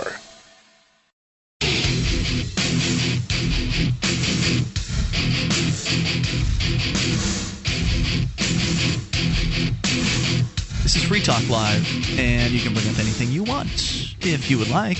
Christmas Eve Eve edition, 855 450 free, the SACL CAI toll free line. Ian here with you. And Allie. Inviting you to our website over at freetalklive.com. We give you the features on the site. They're totally free. We've got our webcam. You can watch, listen, and interact because the chat room is built into the same page over at cam.freetalklive.com. That is cam.freetalklive.com. We're talking about something that a lot of folks that are familiar with the internet are pretty upset about. And even if you're not familiar with the internet, as far as the, the technical aspects of it and, and how it all works behind the scenes, I certainly don't know all about that. I know a little bit about it, enough to have a kind of a basic understanding. And I know that this is a bad idea, this SOPA, this uh, Stop Online Piracy Act, where essentially it's going to be um, uh, a, a more power for the recording industry, for the Motion Picture Association to be able to come in to the federal government and say, we would like these sites banned and uh, and then you know specify different websites from around the world that they don't like because it they, they believe it's a threat to their their business model, and they've got a lot of political sway, and so the politicians are doing exactly as they're told. Instead of just changing their business model to fit the world, they want Yes. to change the world. They want to use violence to uh, to mold the world in the way they think it should be molded. Right. And that usually never really works out very well. Um, and so, as has been pointed out here, there's a couple of proposals on the table for this thing, which are pretty scary. One of them would possibly block access to certain IP addresses, which would essentially create a blacklist. Now, we talked about uh, Aus- Australia a few years ago creating an internet blacklist, and uh, they uh, they banned porn sites from the internet, certain porn sites. And as a result of that, there is a blacklist. And if your website gets on that blacklist, you're not going to be seen in Australia by the average internet user. Now, there's always a workaround. There's always, you know, with the internet, the way that you know the geeks are, and the you know they'll figure out something. I, I trust the nerds will keep the internet as free as possible. And I trust the nerds to let me know how to access whatever they got going on. Absolutely. And so, whatever it takes, there will be ways to get to the information you want. But all that said, most people don't want to take the time to do those things. Most people are just going to get censored. and it's pretty disturbing. So. We're uh, sharing some, uh, you know, apparently detailed piece here from Declan McCullagh over at CNET.com about this SOPA thing, and he's got some questions and answers. Are there free speech implications to SOPA? Their opponents say so. New York Times op ed called it the Great Firewall of America. And the language of the bill itself is quite broad. Section 103 says that to be blacklisted, a website must be directed at the United States, and also that the owner has promoted acts that can infringe copyright and then they go on to uh, to say what defines a U.S. directed website. Uh, the internet site is used to provide goods or services to users located in the United States. That's a pretty big yeah. spectrum. Uh, B, there's evidence that uh, that was a B. There's evidence that the internet site or portion thereof is intended to offer or provide such goods or services or access to those things, delivery of such goods and services to users located in the United States. So simply being able, able to ship to the U.S would qualify. So is this just like basically going to make it so that I can't when I'm shopping online, no one's going to want to you know ship to the United States or do anything to do with the United States because we've got such crazy laws about what you can put on the internet? It certainly is going to make it more questionable for folks. C. The internet site or portion of thereof does not contain reasonable measures to prevent such goods and services from being obtained in or delivered to the United States. And D. Any prices for goods and services are indicated or billed in the currency of the United States. Some critics have charged, says uh, McCullagh, that such language could blacklist the next YouTube, Wikipedia, or WikiLeaks, especially in the case of WikiLeaks, which has posted internal documents not only from governments but also copyrighted documents from U.S. companies and has threatened to post more. It's hard to see how WikiLeaks would not qualify for such blacklisting. Laurence Tribe, high profile Harvard law professor and author of a treatise titled American Constitutional Law, has argued that SOPA is unconstitutional because if enacted, he says, an entire website containing tens of thousands of pages could be targeted if only a single page were accused of infringement. So, uh, 1 855 450 free is the SACL CAI toll free line. Pretty disturbing stuff here. Let's talk to Kevin, listening in Indy to WXNT. Hello, Kevin. Um, I'm not going to say I, I I am online a lot, but I've burned up like 15 laptops downloading. So what does that tell you? okay. wow. Um, you have to have a lot of fans to keep the you know computers cool, but there is no way they're going to be able to stop people from downloading because the minute you shut one site down in in Spain, another one will open up in Switzerland, and our good friends in Russia, well, if there's a way to make money off of, they'll have a site for it. That's a great point. Uh, you look at the history of piracy, so called piracy, I, I, would call it sharing, file sharing. Uh, you look at the history of sharing on the internet, and it's one service after another. They come up, they go down, they come up, they go down. The Pirate Bay has had uh, the, the longest track record of being able to stay online, and that's because they're really serious about staying online. I mean, they're a big deal, and they you know they distribute their content to different servers around the the world. So if one of them is targeted, the others can pick up the slack. Uh, and so there are definitely ways around this. And you're right, a dedicated site that wants to stay on can just simply hop around uh, the internet. And this is, is, you know, again, the government can really only respond after the fact in most cases. So they'll find a site and they'll decide, okay, well, this needs to be blacklisted. They'll add it to the blacklist, and people are going to work around it. Those who are interested in free information will be able to access it. But the thing is, this will affect the uh, an act like SOPA will affect the average user, Kevin, the person who's not willing to burn up 14 laptops uh, downloading stuff. And as long as Boris in the Ukraine has a camcorder, we'll have that movie. thank you, Kevin. Anything else you want to share? Oh, thank you. I Appreciate hearing no, from you. Thank you. All right, yeah. sir.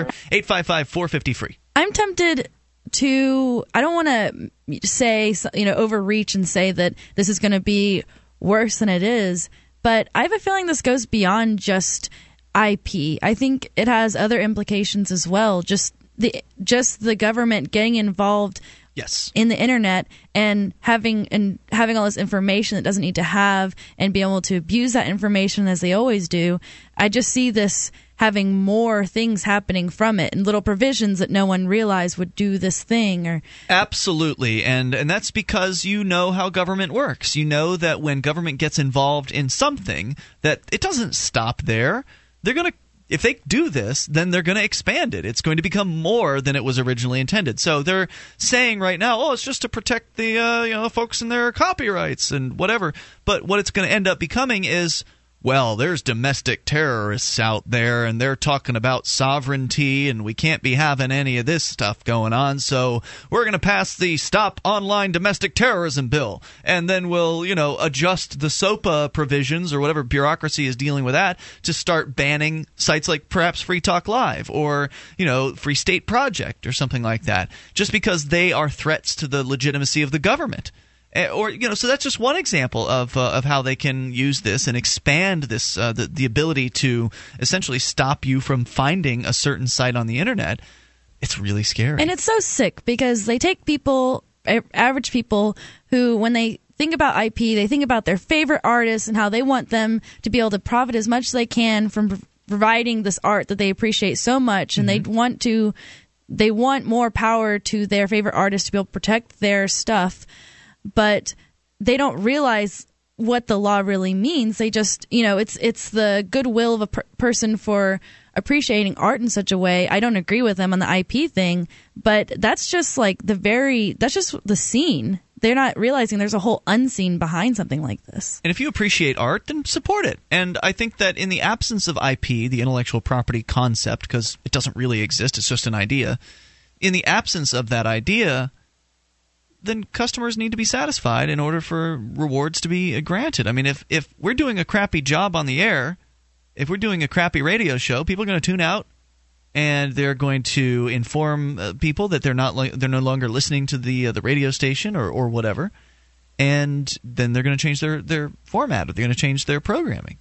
Similarly, if a band is doing an awful job playing music, people aren't going to listen to it, and they're not going to want to buy their their products, their T-shirts, and they're they're not going to want to go to their concerts.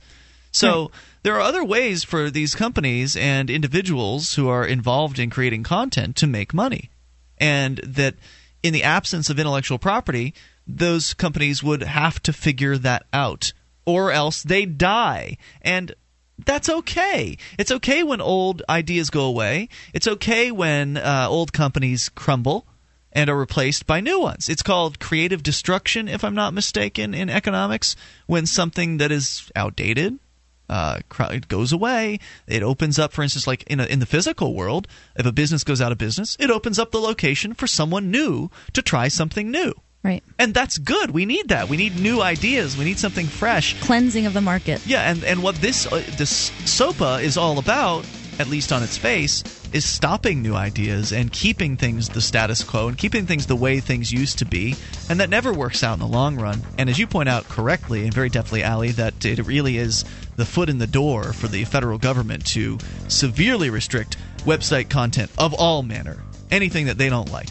That's what's next with this thing. Hour three's coming up. Free Talk Live. BigHeadPress.com is your home for illustrated science fiction and adventure. Escape from Terra, Volume 2, continues the bold adventures of intrepid space pioneers as they find wealth, freedom, and a giant Elvis hit in interplanetary space. Phoebus Krumm is where Swashbuckle meets steampunk in this offbeat space pirate saga written by L. Neil Smith and illustrated by Scott Bieser. Both books are $14.95 each and available now at BigHeadPress.com.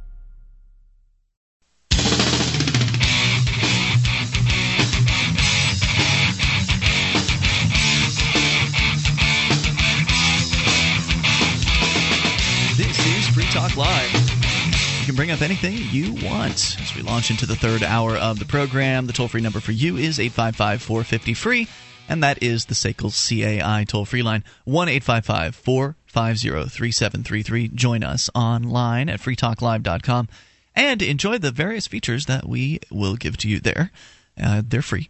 Unlike those other talk show hosts that want to charge you for their sites, you actually get to control the content of the site as well. Should you wish, you can submit different uh, items to the website and then others vote on them as to whether or not they like or dislike them. And the most liked make it to the front page and the top of the site. Many more people see them. Uh, so go to freetalklive.com and get interactive there. You can bring up anything you want. Still to come, uh, Ali, you're going to tell us about a situation with a dorm, college dorm, and them banning something uh, related to Ron Paul. It's pretty outrageous. We'll get to that. But first, we have you and your thoughts. And we'll start with Francisco calling from Colorado. You're on Free Talk Live, Francisco. Hey guys, how are you? Hey, good evening. Go ahead with your thoughts.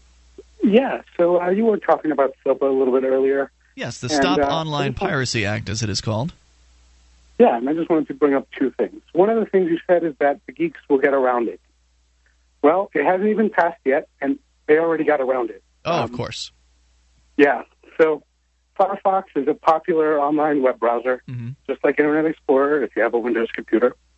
Um, and there's these things called plugins, yep. which are just modifications that are really easy. You just click install, and uh, then just make little changes to the web browser and how it works. Sure.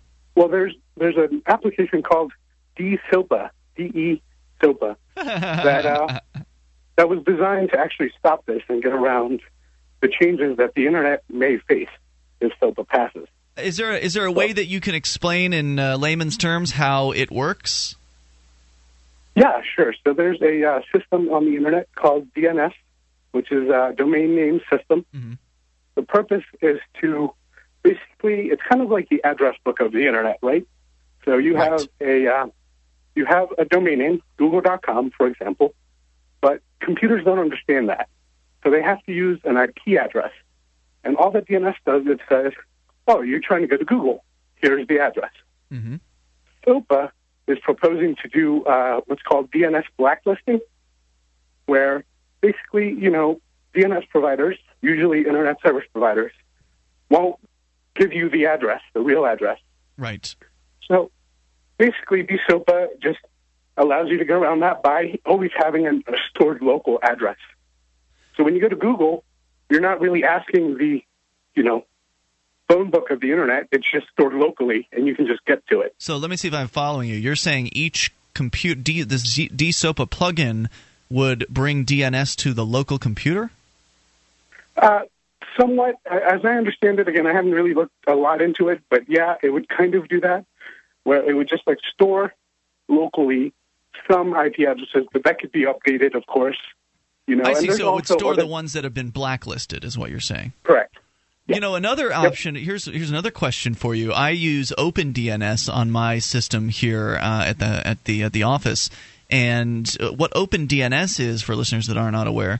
When you are using your DNS on your regular web, when you're just online, you're using your internet service provider's DNS systems. You're asking your ISP to provide you with the, the addresses of all these sites.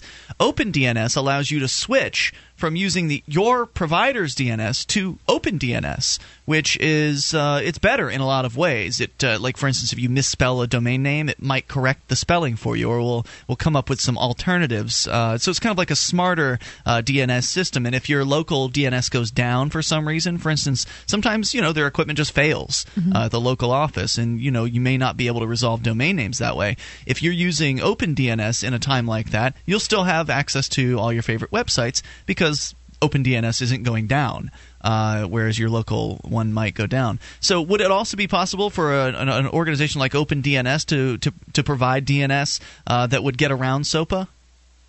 as long as they aren't based in the United States. Right. So, uh, for example, OpenDNS has what are called servers that you know give you the IP addresses in the United States, but they also have it all around the world. As long as you were not pointing to servers that were inside the United States, you'd be fine. You know what I'd like to uh, know is what are they going to threaten these people with?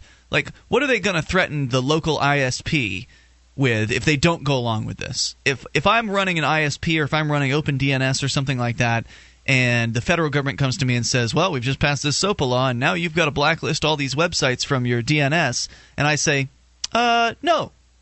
Felony. Right. Well, that's what I'm wondering. Is it a felony? I mean, what are the, what are the, the charges here? Because I mean, I've been through this article from Declan McCullagh. That doesn't uh, reveal any information like that. It's more targeted toward the, the consumer and their perspective on it. But I'm wondering, like, what level of enforcement will they have against these um, these ISPs? You, you know, I'm sure it's probably, you know, like you said, a felony or, you know, bringing them up on charges, taking them to court. But the bill is so broad that they wouldn't, you know, even if an ISP said, well, we're not going to block that, what they could do is they could take ownership of the domain name. So, you Oh know, my God! if- yeah, that's right. So they could just go to the uh, they could just go to what is it ICANN, which is the organization that actually handles registration of domain names, uh, and they could essentially tell them, "Yeah, we're going to take this from you now," and they would do that. Exactly. Exactly. And speaking about domain names, the reason I called was because of GoDaddy. And I know probably most people don't know what GoDaddy is, but what they let you do is they let you register these domain names. Mm-hmm. So had you had you never heard of Google and nobody else thought of Google, you could go to GoDaddy and register Google.com. Right. They'll let you do that, and they'll deal with ICANN, as you mentioned, and you just pay them a fee, and they'll give you the domain name. Well, GoDaddy turns out was supporting SOPA. Right, Uh, we heard this earlier.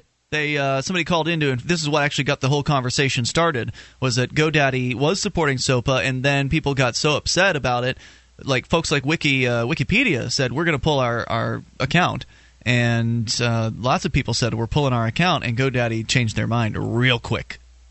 Yeah, I was really surprised, and I was really happy to see you know the market at work, and and people actually using uh, the ability to vote with their dollar, and to help other organizations make that move as well.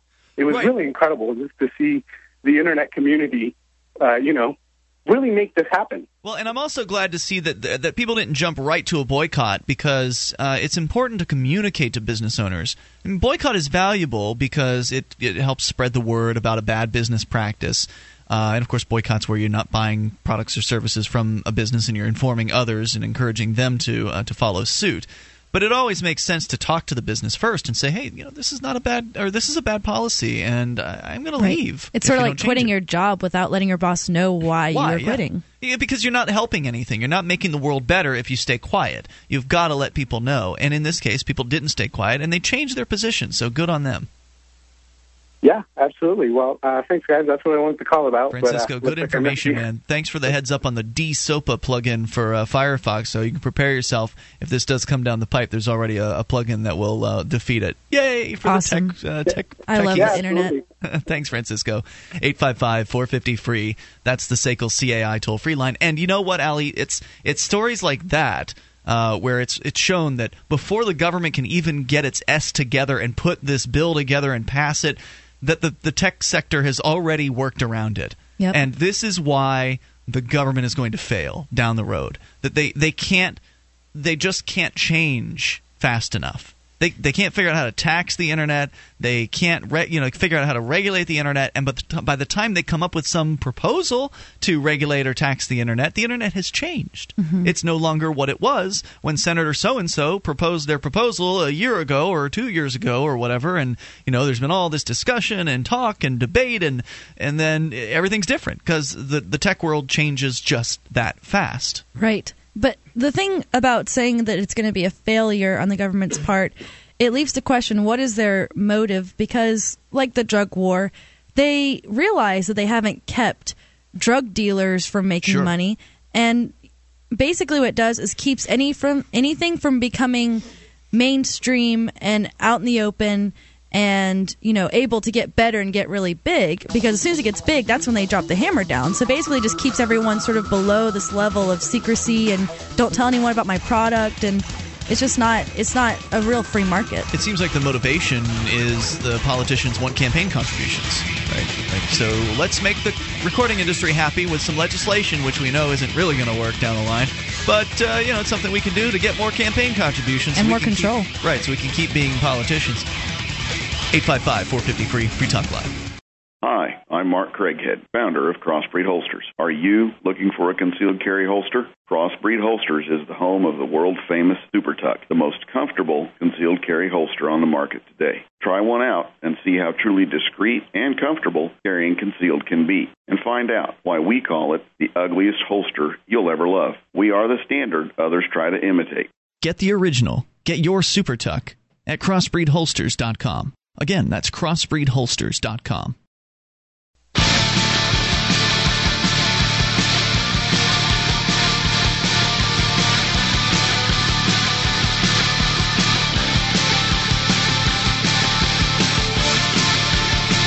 This is Free Talk Live. You can bring up anything you want.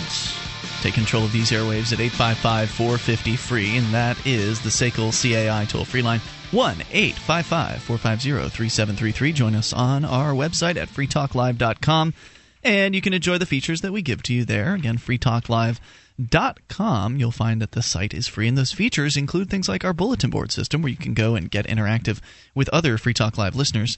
bbs.freetalklive.com will get you there, and uh, it's free, of course. bbs.freetalklive.com.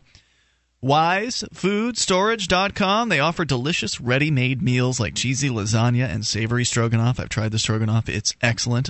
Uh, and by the way, these meals, they're packaged for freshness in individual metal mylar pouches and carry a 25 year shelf life. Because if you're going to buy food to store, it makes sense to not have to rotate it out every two years or five years or whatever.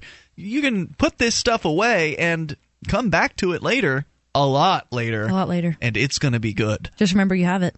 Well, right. Uh, it, well, I can tell you when uh, d- when an unexpected event happens, you're gonna remember. Right. When uh, all of a sudden you're unemployed and and money's tight, or food is short because of some sort of impending disaster or some disaster that has already occurred, like a hurricane or blizzard or something like that.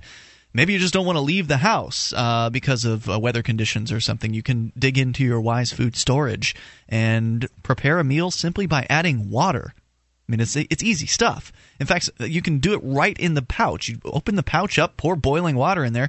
Heck, you don't even have to use boiling water if you if you can't boil water. For instance, you just pour water into it, and you wait, and it kind of like turns it into a meal. It's incredible. Visit wisefoodstorage.com or call them at 855 FoodWise today to request a free entree sample, and you'll know for sure how you feel about the food because you'll get to try it and it's free. So wisefoodstorage.com or 855-FoodWise. And when you're ready to order, use our discount code FTL to get no cost shipping and 10% off. That's wisefoodstorage.com or 855-FoodWise code FTL for free uh, for free shipping and 10% off of any orders. We continue with you and your thoughts. You may bring up what you want. We'll talk first to Matthew listening in Connecticut. Matthew, you're on Free Talk Live with Ian and Allie. Oh, uh, uh, hi Ian. Uh, how you doing, Allie?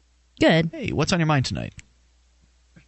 Um, I was just going to uh, talk about um, talk about the the internet and um, entertainment, um, and kind of um, what I was thinking um, as like a metaphor was it it seemed to have taken on kind of like an air like uh, air like quality where um, ev- everyone knows um, basically that it's free um, and uh, and it's it's everywhere.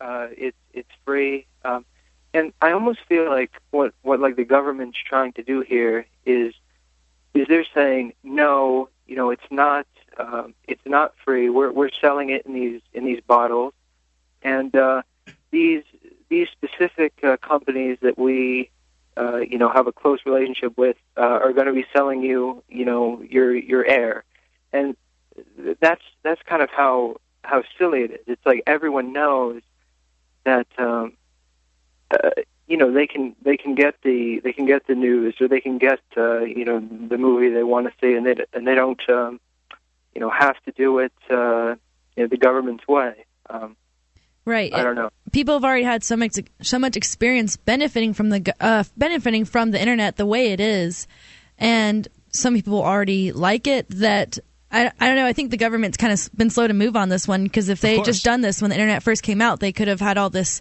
fear mongering behind it. But, But, they didn't know what it was going to be. They didn't know what the internet would be. and They didn't even know what it was back when it first came out. So there would be no chance they ever would have.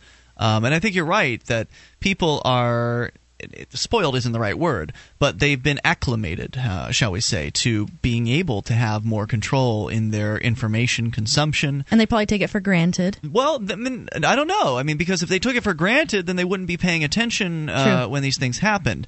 Uh, but so I think that them having this acclimation to being able to have information at their fingertips and, and have it be of a wide variety and array, including all kinds of misinformation as well as true information, that they value that freedom. That uh, once you've tasted that freedom, you don't want to let it go, and that's why people are are you know going up against this so so vehemently. Right. Um, I'm also uh, sympathetic, you know, to, to, to this idea that it's like basically, you know, the next uh, phase of, of book burning, uh, basically. Mm, yeah, for uh, sure. Which you know, which which Ali was kind of saying, um, and you know, I think they haven't. well, yeah, I'm laughing even even saying it because obviously, you know, they haven't been able to make uh, you know the internet something that is un that is uncool. I mean, how would you do that? How would you do that? There's just everything there, you know. Um, and they haven't been able to make it scary enough, you know, by you know fear of you know that those creepy men, you know, who the internet's just full of you know creepy men. who, uh, Child porn.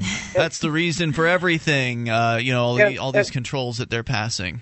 Yeah, and, and and and and not that it's not true that there are some people like that on the net, but you know, I'm saying uh, that, that argument that they've put forward, it hasn't been convincing enough to people. You know, we still we still want to we still want to use the internet. Right. I think people So- they have to understand. I hope. I hope people understand that if you have freedom, it means there's going to be some un, you know, some detestable things out there. People are going to say things and do things that you find icky, and you don't have to look at it. Right. You know? And you know Le- what's leave interesting? people alone. It's interesting about the whole child porn thing because, as far as I understand, you can go online and see lots of porn and never accidentally run across any child porn unless you're like looking for that. I'm sure you could find it if you were.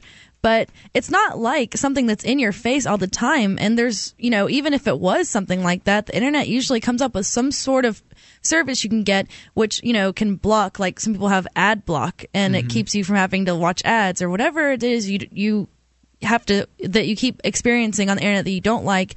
There's usually some kind of free market solution which will fix that for you. This whole law passing is not going to make you know Never. It's, it's not going to help that at all Thank you, by the way, Matthew, for the call tonight. Appreciate hearing from you. 855 450 free. That's the SACL CAI toll free line. Jeremy is in Alaska.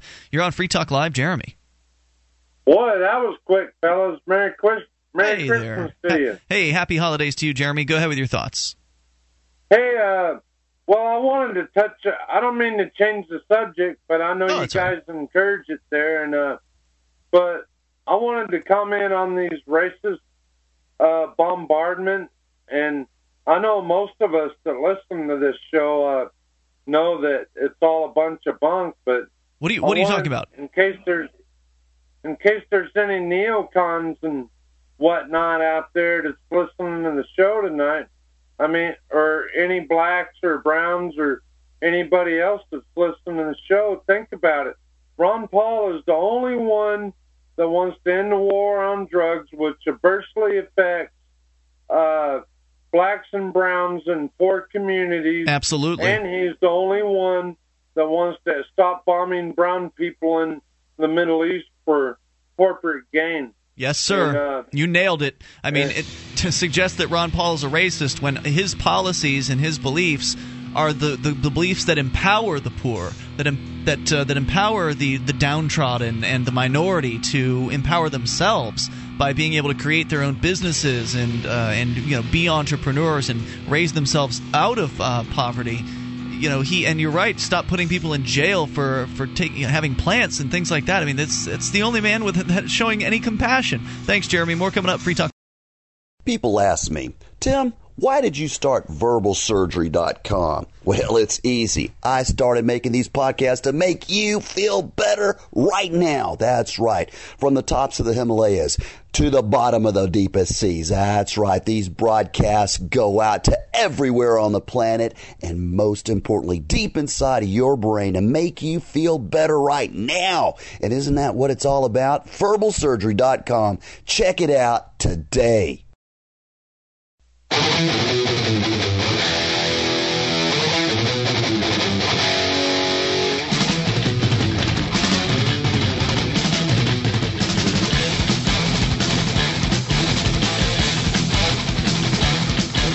It's free talk live. You can bring up anything you want. So all you have to do, dial in toll free at 855 450 free. That's 1 855 450 3733. Joining you tonight, it's Ian. And Allie. Inviting you to the website at freetalklive.com. We've got features, and you're welcome to enjoy as many of them as you like because our site's free. You don't have to pay, you don't have to log in, jump through hoops. Although if you do log in, it's a free account and it can give you the ability to actually create the content on the website, which is kind of a unique thing in the world of talk radio that I know of at least, where the listeners, you, actually get to control the front page of the site by submitting things to it and voting up and down on uh, what you like and dislike. Go to freetalklive.com and get interactive there. So we'll talk to you about anything. 855 450 free. Also, uh, we've got other things that uh, we think is, is pretty useful to cover.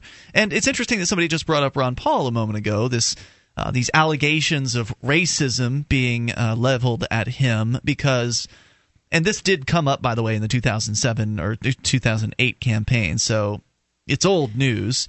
But of course, because Ron Paul is actually winning now in some polls in Iowa, they are on the attack in a way they have never been against Ron Paul. And so they're pulling out all these old polls, or not old polls, but all this old information. Old newsletters. Old, old, like like 20 years ago, kind mm-hmm. of old, uh, where I guess the story, as I understand it, is that somebody wrote some definitely racist things in definitely racist Ron Paul's newsletters.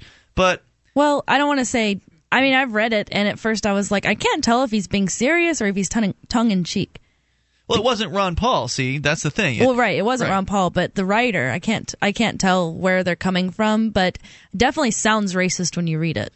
Oh, no doubt. I mean, from from what I'd seen, it sure does, and so that's bad. And that that I understand that people would want to know about that uh, because I don't want to vote for a racist. Right. And Ron Paul has addressed this before and he will likely address it again and again because it's going to keep coming up. But the story, as I understand it, is that in many cases, when you're a busy guy and you've got a lot going on, and you know Ron Paul's case, he's a doctor and is also uh, was also a representative mm-hmm. in in the U.S. House of Representatives. You know he's got a lot happening, and so there are people that assist him with things. And sometimes when you're uh, doing a whole lot, you can't really pay close attention to the people that are assisting you. Mm-hmm. So, for instance, I have no idea right now what's going on in the uh, the LRN Free Talk Live chat room. It's there. People are probably chatting in it at the moment, but during the show, I've got too much going on to really spend any time in the chat room. So there's some great folks. Uh, Nemi actually is one of them, our Wednesday night co-host. Uh, Brad Jardis, another, and uh, former cop. They are in there on a regular basis. They like the chat room, so they've kind of volunteered to keep an eye on things. They're probably saying all kinds of racist nonsense. I doubt that, uh, but they could. Like if they started spouting off on somebody and treating somebody like dirt, even if it wasn't racist, even if they were just being unfair or, right. or rude. Uh, maybe, I highly doubt it, but yeah, I mean, it's well, I, maybe I would or wouldn't hear about it. You know, maybe I just it would be uh, unless the person to whom they were being rude would contact me and say, "Hey, I have a problem with your moderators. They're doing this, and you know, here's a log of the chat, and this is proof that that they did what I said that they did." uh, then I would never have any idea what goes on there. And so the same way, Ron Paul, he's you know busy doing his doctor thing and his politician thing, and doesn't have time to write a newsletter. So he's kind of signed his name to somebody that he thought would handle this newsletter thing, and, and maybe he didn't know. You know, maybe he had no idea that this person was uh, was publishing these things. At right. least that's that's what he says. And as has been pointed out by uh, Jeremy, very uh, I think adroitly in that last call, is that Ron Paul's viewpoint, his policies are those that would empower minorities. Right. Because the government has certain laws that essentially, as uh, Mary Ruwart puts it in her excellent book, Healing Our World, kick out the bottom rungs from the ladder of affluence, making it difficult for people who are poor, not just blacks and Hispanics, but anybody who's, who's uh, poor, to get a grip, to get a, a foothold in the world of business. Go ahead, try starting your own business. Go ahead. Try doing it legally. Like, get all the permits, get all the inspections, pay all the, the bribes, all the fees, all that. It's so incredibly difficult. Like, for instance, in the radio business, I looked into uh, being, you know, getting a, a, radio station when I was younger. And I was interested in, in doing radio for, you know, my career. And I thought, what, should we, sure it would be cool to have my own station. And so I looked into it to see, well, what does it take? What what do I have to do legally? Because at that time I was of the my, that mindset of, you know, well, you've got to do it the right way. Uh, and what does it take to do that legally? Well, it's very diff- very difficult. You've got to be basically an FCC attorney. You've got to know all the ins and outs of all their labyrinth of uh, FCC regulations and rules. And uh, you know, application fees are a whole lot of money. For the amount of money you'll spend up, just applying for a, a radio station through the FCC, you could build a radio station. Right. So it's just crazily uh, crazily expensive. And if you don't have big money backers, you don't have a whole lot of personal capital you're, you're just SOL. Whereas if you're if you're poor in a free place where you don't have to go and beg permission to start a business, you could just you know, start one in your home. Start whatever business you want to do in your own home and, and build it from it being very, very small to whatever size is comfortable for you. Right. If you're able to make money with the resources that you have, where does the government get off telling you that you need to have more in order to be able to provide this service? Because you don't. Well, it's protection. I mean, they're just protecting the people in the existing industry from innovators like you, somebody who might have a new idea or an ability to make a product at a lower price than it's ever been offered, or a better quality than it's ever been offered, or, or whatever. They don't like new people. The old old guard doesn't like the new people coming into the business, and so they use the government to keep them down. And you could also argue that racists, whoever they might be, we know some people in Congress are racist. They've been outed in the past, so there's probably still true that some of them are racist today. So racists can use the power of the state to oppress other races. And I don't like the idea of, of race. I think it's I think we're all human beings. But they see it that way, right? So a racist is going to see other races as existing and they're going to do what they can to to hurt them. They're not going to come out and out with some law that says we're going to target black people, but they'll come out with a law that by its effects will target black people. Right. So like we're going to have hair cutting regulations that require all these uh, you know permit you got to get this permit it's got to you got to spend 10,000 hours cutting hair or whatever the the regulations are but yet none of those uh, none of the hair cutting regulations cover African hair braiding. Exactly. So how does that help the 15 year old girl that wants to do African hair braiding out of her house? It doesn't. The government comes and shuts her down. And if you think I'm making it up, that's a that's a true story. So, and uh, Dr. Mary Ruwart tells that story in her book Healing Our World. So, interestingly, uh, Paul Joseph Watson over at Infowars.com writes about Ron Paul and how they're coming out trying to smear him as a racist now in uh, on these national television shows like CNN. The latest CNN poll, however, uh, re- released Tuesday, finds that Congressman Paul scores highest amongst minorities when matched up against Barack Obama in a hypothetical election head to head. Paul scores 25% of the vote amongst non whites, where Romney polls at 20% and Gingrich gets 15 so uh, Ron Paul, clearly the most popular GOP contender amongst all of the amongst the folks out there that would be non-white voters. Uh, out of the entire field of Republicans, suggesting that the racist smear, which was heavily pushed back in 2008, has had very little impact whatsoever on the views of those who presumably would be the most likely to be offended by it. However, uh, we did have some folks call in earlier this week to explain that they were confused by this and that uh, you know it has had some effect.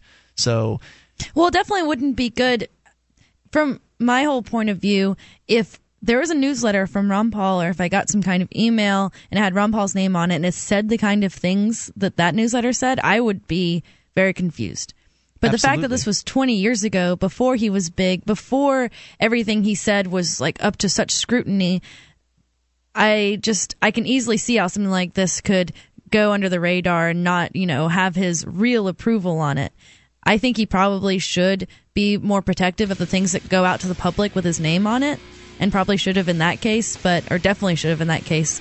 But am I going to hold my, you know, am I go- not going to take him seriously or the things he says anymore right. seriously because of this newsletter from 20 years ago? No. no. I mean, I listen to what someone says now, and I look at their record over the years, and Ron Paul doesn't have any kind of record of oppressing minorities in any way, shape, or form, or voting to oppress minorities. He's voting to set everyone free. It's Free Talk Live. From filmmaker A.I. Wintermute comes the feature length documentary, Liberty in Our Lifetime. It chronicles the real life activists who have moved to New Hampshire as part of the Free State Project and the many ways in which they seek to live free. But he needs your help to get this important story off the ground. Visit libertydocumentary.com, watch the trailer, and find out how you can help bring this film to life.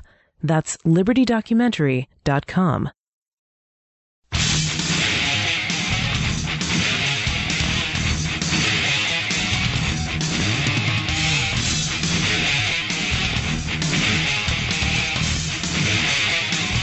This is Free Talk Live. You can bring up anything that you want.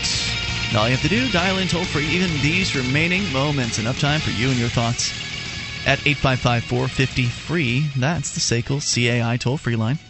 1 450 3733. Joining you tonight, it's Ian. And Allie.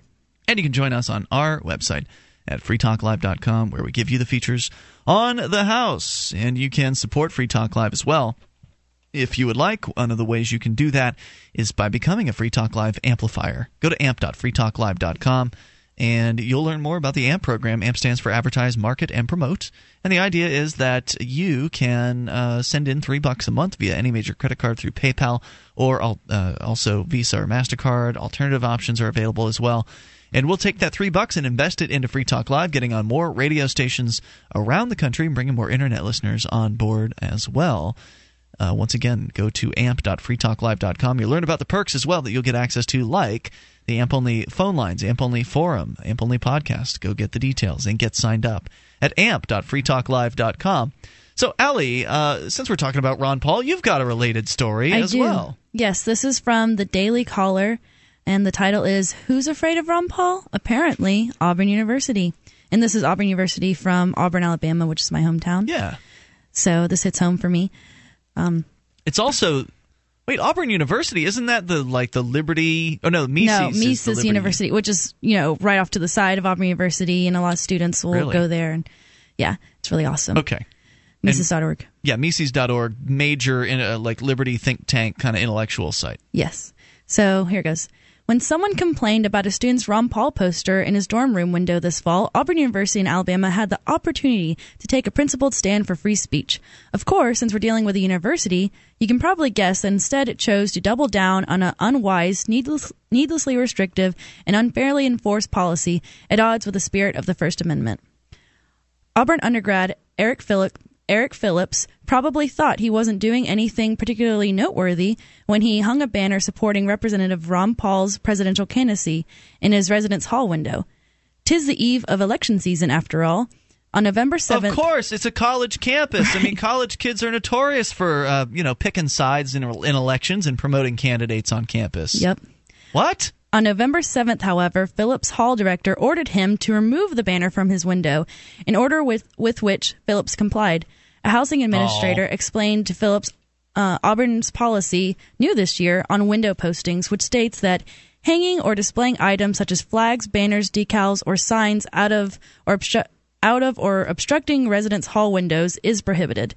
And Eric Phillips, what he did was he complied with the order, but then afterwards went outside and took pictures of all and he has these posted online all the all the banners and there's an american flag hanging out of someone's window all very out in the open in public. Right. it's not like this is like if you go behind the dorm you know this is all out in the open. So they're just choosing um to censor his because someone complained about it Oh man, that you know that's how they do it. I mean, that's uh, that's how a lot of uh, governmental aggression happens. Is somebody files a complaint with the police department, they come and they they use this ex- as an excuse to aggress against people. They'll say, "Well, someone filed a complaint, otherwise we wouldn't be here." Well, you could leave, right? If you wouldn't be here, otherwise you could say to the complaining party, "Well, we're not going to deal with that crap." Right. And, you know, I would not want to restrict someone's ability to express themselves, but, Sure.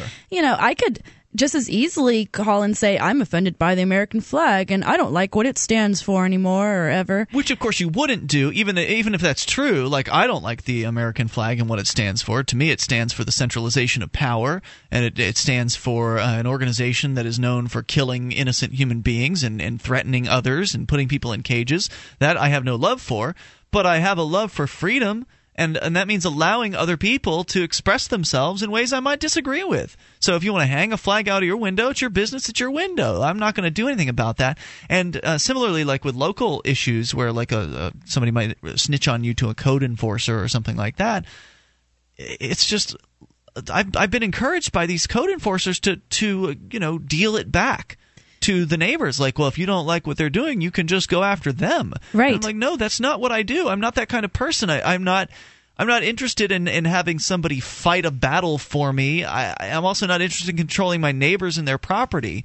It's one thing if they're making a bunch of noise and, and sort of you know then you could make the avoc- you could make the suggestion that they would be aggressing against you. So if you're in a college dorm and you've cranked up your stereo at three in the morning and nobody can sleep in the next door rooms, then I think there's a legitimate claim to be made there. Right. But to say that uh, someone hanging a Ron Paul banner or sign in their window is somehow causing damage is absolutely absurd. Yeah, and you know, it's it would be wrong for them to tell someone they couldn't wave an American flag either. You know, I would I think that people should be express themselves, especially on a college campuses paid by public funds. Yeah. So this is supposed to be colleges are supposed to be a place where you can come and hear different ideas, and they always tout out the diversity card, and it really ends up being a place where people feel like it is their right not to be offended and to make sure that everything that happens on the campus goes along with the campus's, you know, strict uh, sort of uh, protocol for what is acceptable ideas Right, on they're not campus. as open-minded as you might they might like you to think they are. Exactly. Well, I So- just I just hate so he to. took pictures, but what did he do with those pictures? Does it say in the story? Well, he basically posted the or Fire or F I R E posted them, and It's an advocacy group, right, for for college students. Right. So you can see the photos after the story from the Daily Caller, links to them. And yeah, it's all kinds of, you know, out in the open, just flags and then stickers and lights and all that. I know that they're not telling people to take down their Christmas lights. I wonder what would happen to him if he just went ahead and put it back up. Well, are they going to kick him out of the college over putting up a Ron Paul sign? Because to me, now that's just the way I think, right? Like I don't like being told what to do, and I generally won't do it unless I'm under duress. Like if I'm under threat of violence, all right, fine, I'll stand up for you in court, you robed man. But I'm not doing it because I'm consenting. I'm doing it because you're threatening me. In this case, they're not threatening violence against him necessarily. They the threat I imagine would be some sort of uh, you know econ- or some school related sanctions. Maybe they'd kick him out of the dorm. I'm not sure. It's a good question, and I think at that point then it would be an even bigger news story. And I wonder sometimes you have to call their bluff. Sometimes you have to stand your ground. Mhm. And I would recommend people stand their ground more often. Um, because when you stand your ground, you end up finding out whether they're really serious or Right. whether they're just trying to intimidate you. Right. Just ask them questions like, "Are is what you're asking me to do, and ask, are you asking me or are you ordering me?" I think that's a good thing to say because I usually come to you say, "I'm gonna a- I'm gonna have to ask you Yeah. to do something," and Which I don't know what that means. Right. It's a tricky wordplay to say, I'm, well, I'm going to have to ask you to take that sign down. It sounds like you have to take that sign down. I mean, it, it has that uh, message with the people that are hearing it. It's not what they're saying. Well, it almost implies this is my property. I'm going to have to ask you to do something because it's my property. But then what you have to bring up is, well, is it your property or is it our property? Right. And what gives you the right to uh, demand I take that sign down? Right. But uh, your question's a great question for clarification, and this is a question that is very useful in a lot of uh, instances, especially when it comes to government bureaucrats and the folks at these uh, government at these colleges are, in many cases, a, a step removed from being a full fledged government bureaucrat. And government bureaucrats have a a lot of them have this thing, a penchant for telling you what to do. It just even if it's some petty thing, some uh, little oh, you need to move over there or whatever. They'll they'll try to if they have absolutely nothing they can get you with as far as arresting you for something if you're doing a protest or whatever, or or just standing up for your rights uh, while being pulled over, etc. They just want to shoo you away. They basically. well, they want to ru- they want to rule you first. They want to tell you what you can what you can and can't do, and have you obey them because some of them are really into that. Uh, but if you ask them that question that you brought up, well, are you asking or are you ordering? It really helps clarify the situation because then they'll they you know if they are ordering you, they will change their tone and they will say well, I'm giving you an order. Now whether it's a legal order or not is a whole other question and likely if you continue to defy it, you'll get to find out in court whether it was legal or not. Yeah, that's because no fun. because they can arrest you whether or not the order is legal. They can just arrest you to get you out of their face and to harass you and give you a difficult time and you know force you to have to deal with a court case which they'll end up dropping like they did with me in the drinking game. It was completely wrong for them to arrest me at the drinking game, but they did it anyway. No matter. Right. So asking that question helps uh, helps clarify what their intentions are. Because sometimes you'll ask that question and they'll say, "Yeah, we're we're just asking you." So uh, you know, want to learn more about cops? Go to copblock.org. They've got some great information there, and also freedomengineering.org. It's a group of coders, creatives, and anarcho-capitalist nerds from around the world who are collaborating on technology and enterprises that will build the free future. You can join them up. Uh, go. There are already at least 50 people involved, and you can help them complete some of their exciting projects that are already in motion, or start your own and have some other folks that are excited by that jump on board. Go to freedomengineering.org and join the team and sign up for their free newsletter freedomengineering.org. It's time to build freedom. Allie, thanks for being here. Yeah, thanks for having me on. And uh, more live shows throughout the weekend here on Free Talk Live. So join us for those, freetalklive.com.